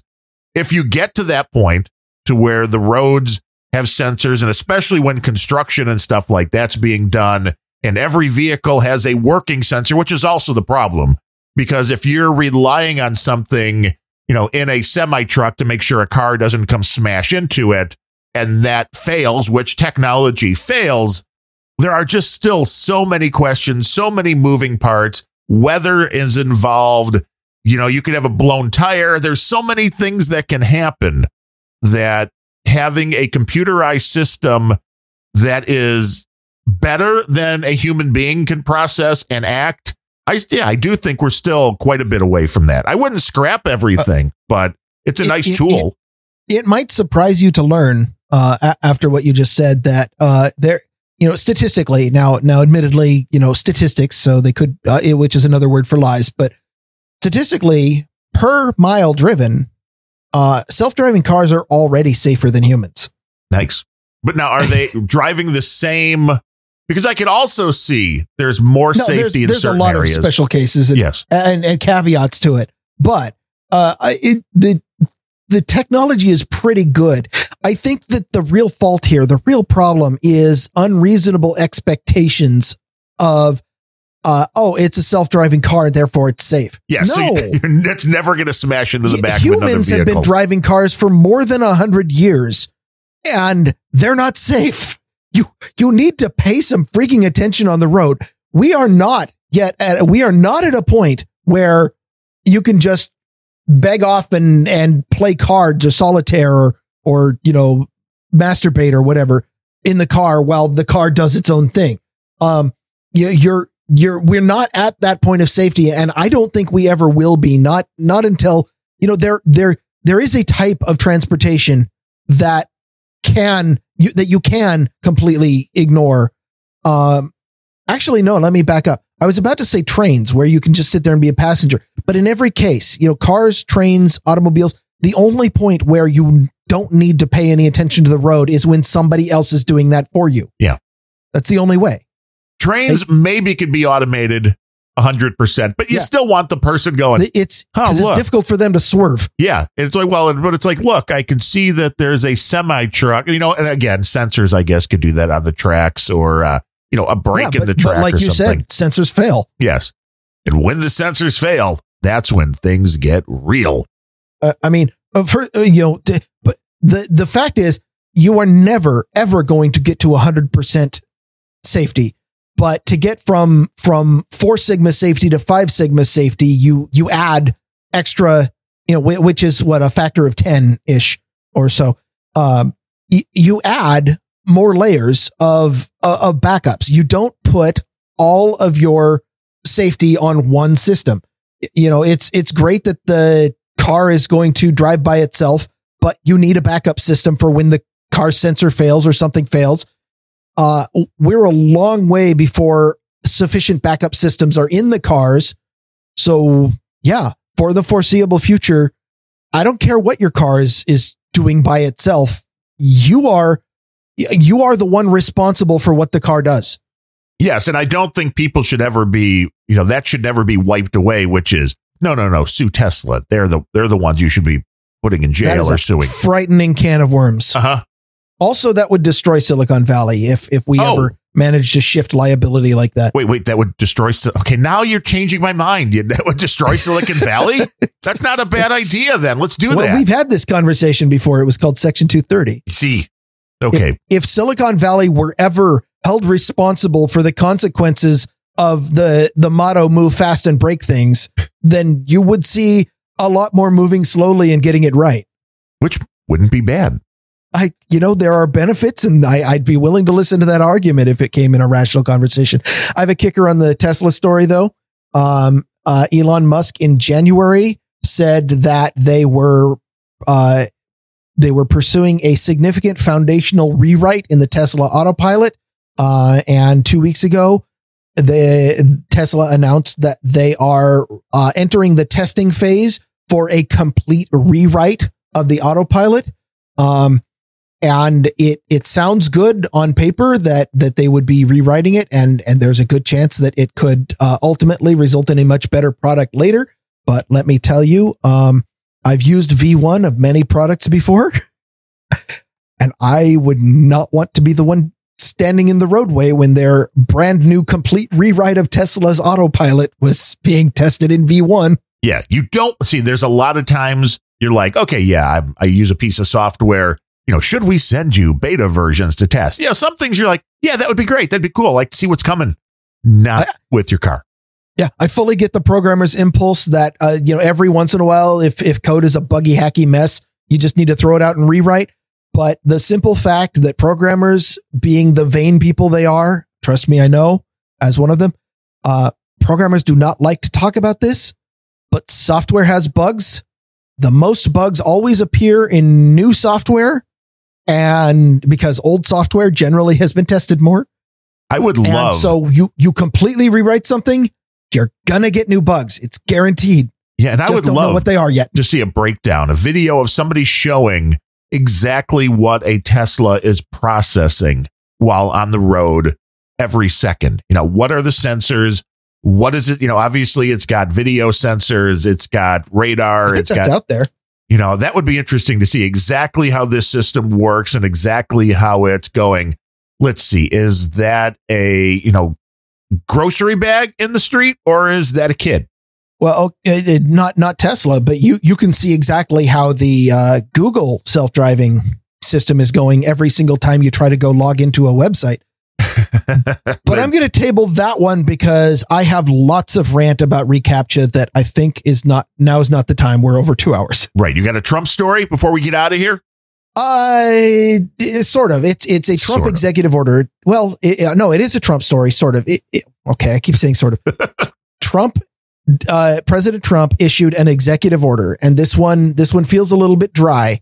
Uh, but uh, it has a punchline. Trust me. Um. The executive order is uh, to remove credential requirements from most federal jobs. Uh, his his order s- says that federal agencies must fill job openings based on the specific skills and competencies the positions require, rather than uh, requiring degrees or credentials. Um, so the the recommendation is that when federal um, or agencies and organizations are hiring, they need to hire based on merit, uh, and not based on credentials. The reason is that, uh, fully thirty-five percent of federal jobs, job listings in twenty nineteen required a master's degree, and close to seventy percent required a bachelor's degree. And the interesting statistic is that, uh, most of the, uh, more, more than half of the existing workers in many departments do not qualify for their their job because they don't have the required degree, or they don't have this, or they don't have that. However, they're very good at the job because they've been doing it the whole time. So uh, this executive order pushes for more internal hires, hiring based on merit, hiring based on specific skills and competencies. Um, it allows you to put in requirements of an education degree only when you can prove that the degree is relevant to the job requirements. So what he's doing is he is ordering federal institutions and federal agencies to no longer just say, oh, you have to have a bachelor's degree, or oh, you have to have a master's degree in order to weed out job applications. Um, the, the re, you know, I, I, I, I warned you it was dry.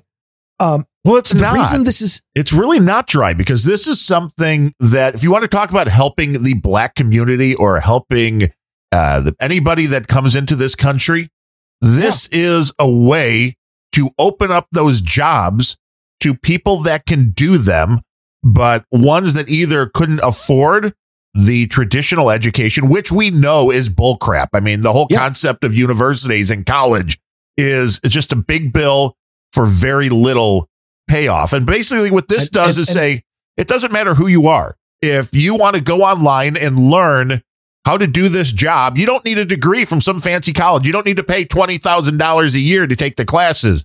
Go learn how to do it and then apply and we'll, you'll get hired. And you just you just nailed it right on the head. The the one thing I would change is it, it is not, uh, I, I would not say black communities so much as I would say uh, this isn't a, a race thing. The This right. does, however, it's a class thing. Yes. Uh, the the people, and, and you you absolutely nailed it with the, you know, uh, the the federal hiring requirements, such as they have been, have always been completely excluding anybody who can't afford to go to college. Um, this is, you know, if, if you are looking for a genuine way to help out underprivileged classes in this country, this is a way to do it. So, and, and, you know, there's two ways to see it. If you're a Trump supporter, that, that is really the takeaway. Um, this is a genuine move. This is not hugely political. In fact, it was hard to find stories on it.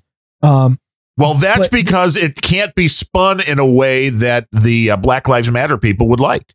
Oh, that's, that might be it. Or, or just the, you know, the, the Democrat, but this is a way that, that President Trump is actually helping out the underclasses and reducing some of the, the class barriers to becoming hired, getting jobs. And, and the, you know, the one thing that as president, he has direct control over is, is federal agencies. But I'm sure that, that, you know, if, if you think this is a good idea, then it would be great to encourage it in private industry as well. Because how many jobs out there where they say you have to have a bachelor's degree in order to apply is like, it, it, you're welding pipe. What? Why would you even need a degree for this? You and know, then there's that, that very racist sounding master degree. Yeah. Uh, yeah. I didn't even, I, I don't want to go there. Well, and I think uh, if I'm not mistaken, there's a whole website where celebs teach their craft. And I mean, Steve Martin's on there doing comedy. Uh, there was a bunch of good stuff. Yeah. But I think Oprah's I, on there, and it's called Master Classes. So, I mean, that's going to have to be changed. Well, yeah, you, YouTube is out there now. A lot of people learn things on their own, completely outside, by watching demonstration videos. Some people, mostly older people, still remember how to read and therefore can read texts that describe how to do it. it, it the The idea that universities should have a monopoly on creating employable people is antiquated, and uh, I'm yes. I'm honestly pleased to see it coming down. And that was that was really what struck me about this, because it it felt dry saying, "Oh, federal agencies hiring," but it you know what this is, if if I may if I may project onto President Trump, which is probably wrong, but I'm going to do it. Um.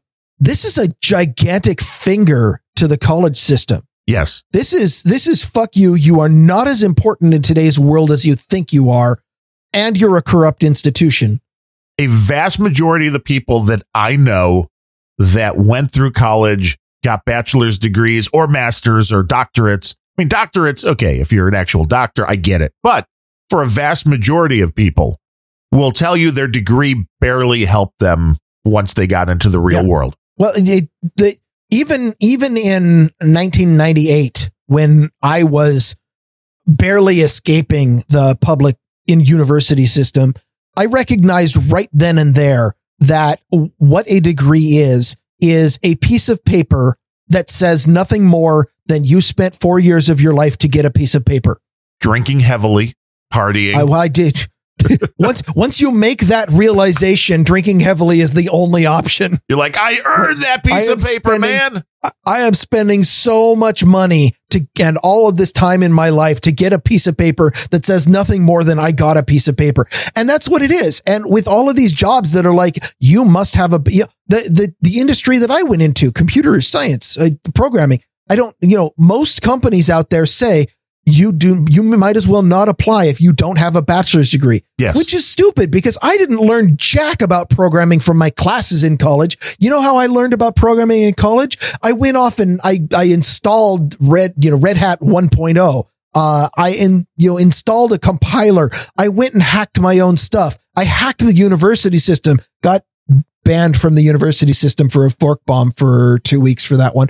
Um, I, I, I went in and I did my own projects. I taught myself how to program while in the presence of all of these resources, my classes taught me jack shit. Well, and the reality of this country is there aren't as nearly as many racial problems as there are economic problems. And that is absolutely the case. You're not really judged most of the time in things that really matter. I mean, there are some racist assholes, don't get me wrong. But for most things, it's your education level that, or your economic level that is keeping you from getting what you want, for achieving the things you want. And this is, oddly enough, a huge jump, which is something you don't, don't really think politicians doing things that make real change. This seems to be a case where it actually can, if this is followed through, because this will open up really good jobs. I mean, government jobs, you know, besides hating the government and knowing they're way too big because we're all paying the salary for these jobs. I, I, I tell you from experience, hating the government is a full-time job. It is a full-time gig. But if you can get a government gig, those are the good gigs. You get pensions, you get healthcare, you get lots of good stuff. So if this is opening up all sorts of good jobs to people who don't have to go to college and learn, you know, get a degree that's pretty much useless. This is a huge, huge thing because this opens doors. I mean, everything that I've done that I've really made any money at, I didn't learn in college. I mean, I wrote software, made a bunch of money for a couple of years selling it on eBay. That I learned myself. I've done web design for decades. That was all self-taught. The internet didn't exist when I was in college. So, I mean, there's that. The world changes and you pivot.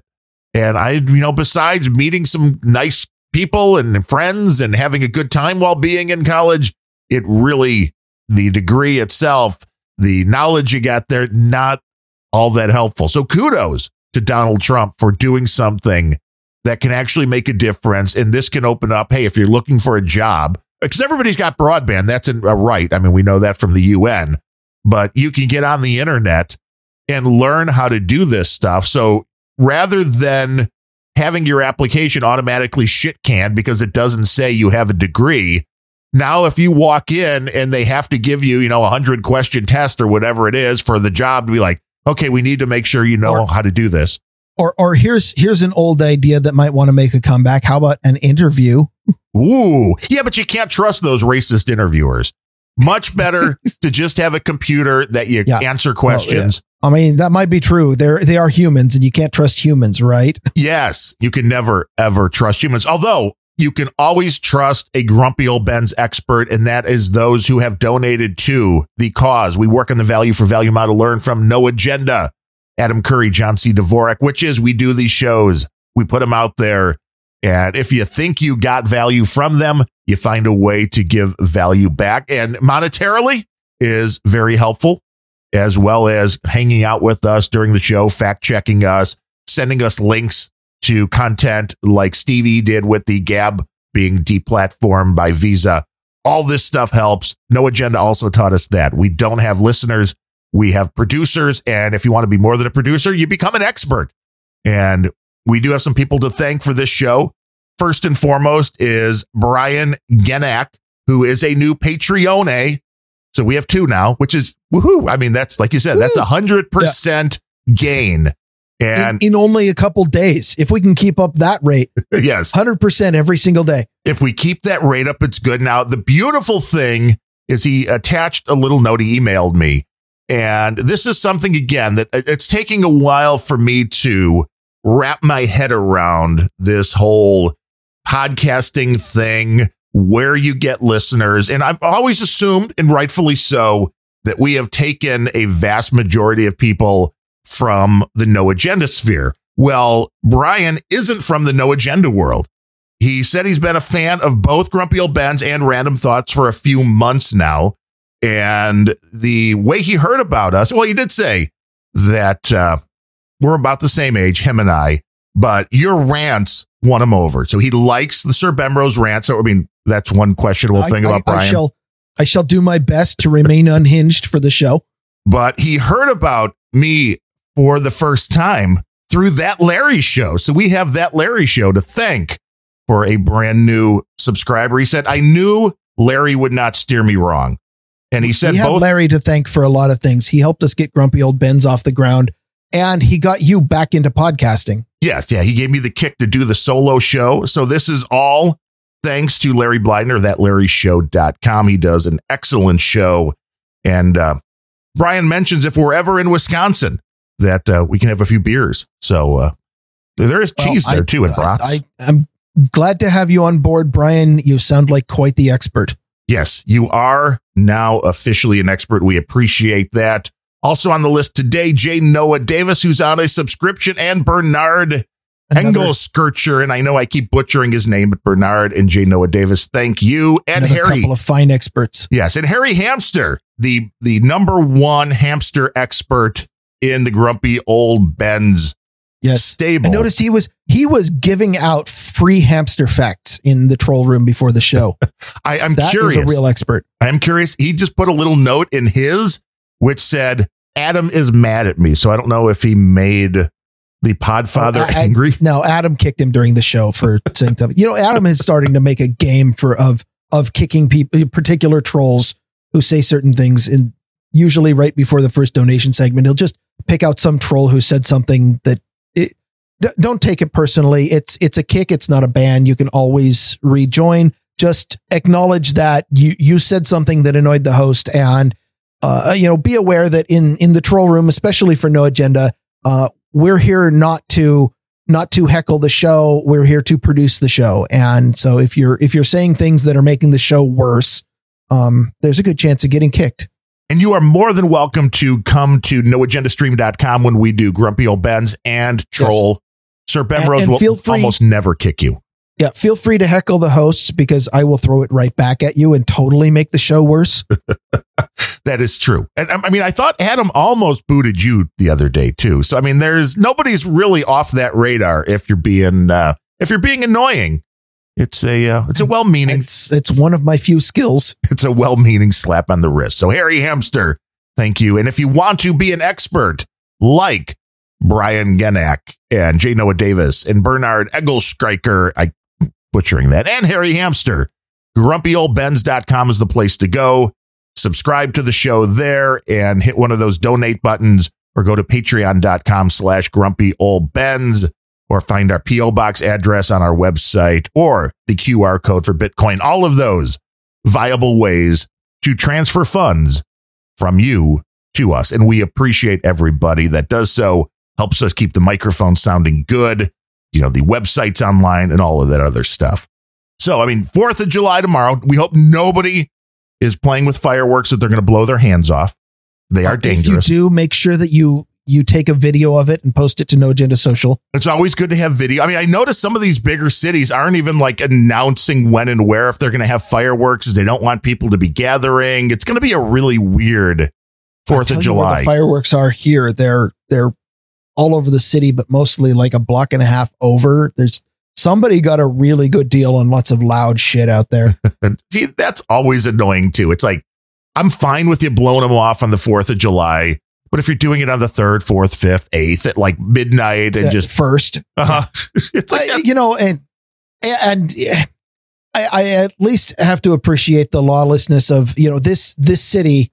Uh, fireworks are not allowed at all. They are completely illegal. Of course, um, nobody but, has them, though. You know, the, the if if you really need to go to one of these cities that has no cops anymore and just, you know, fire your weapons into the air. You know, that's always my first thought.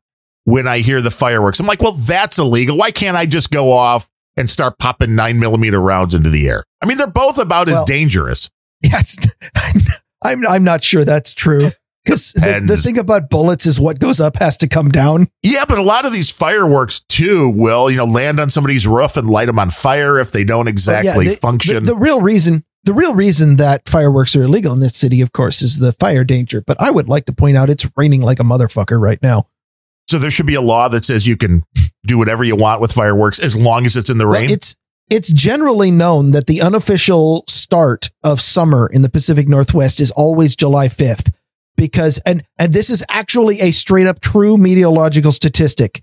Uh, the average annual rainfall for each day in July, the the wettest day in July, statistically, month year after year, is always the fourth. It rains seventy-five percent of the time on the fourth of July, and only about forty percent of the time for most other days in July. Somebody hates you. It's a fun statistic. And uh, even John Fletcher has kicked people from the Hog Story troll room. So, I mean, that takes a lot. If you can piss Fletcher off, tell me how to do it. I've been trying to do it for months now, and I just can't seem to get the knack of it. But with that said, we will be back next week on Monday, I believe, with Nick the Rat. So be at the no agenda stream dot com address in the troll room, listening live for our chat with Nick the Rat. And hopefully we'll bring some fun tech topics. We'll see if we can stump Nick the Rat. I want to know what he really does. We want to know what his skills are. And we're going to find out on Monday. Until then, enjoy the fourth of July. Stay safe. Have a hot dog and a beer for me. This is Darren O'Neill coming to you live from a bunker deep in the heart of Middle America, just outside of Chirac, where we still have good barbecue. And, uh, you know, hopefully the city won't burn down again. And from America's left coast, where the rule of law means that it's only illegal when the other guy does it. I'm Ryan Bemrose. I hate the other guy.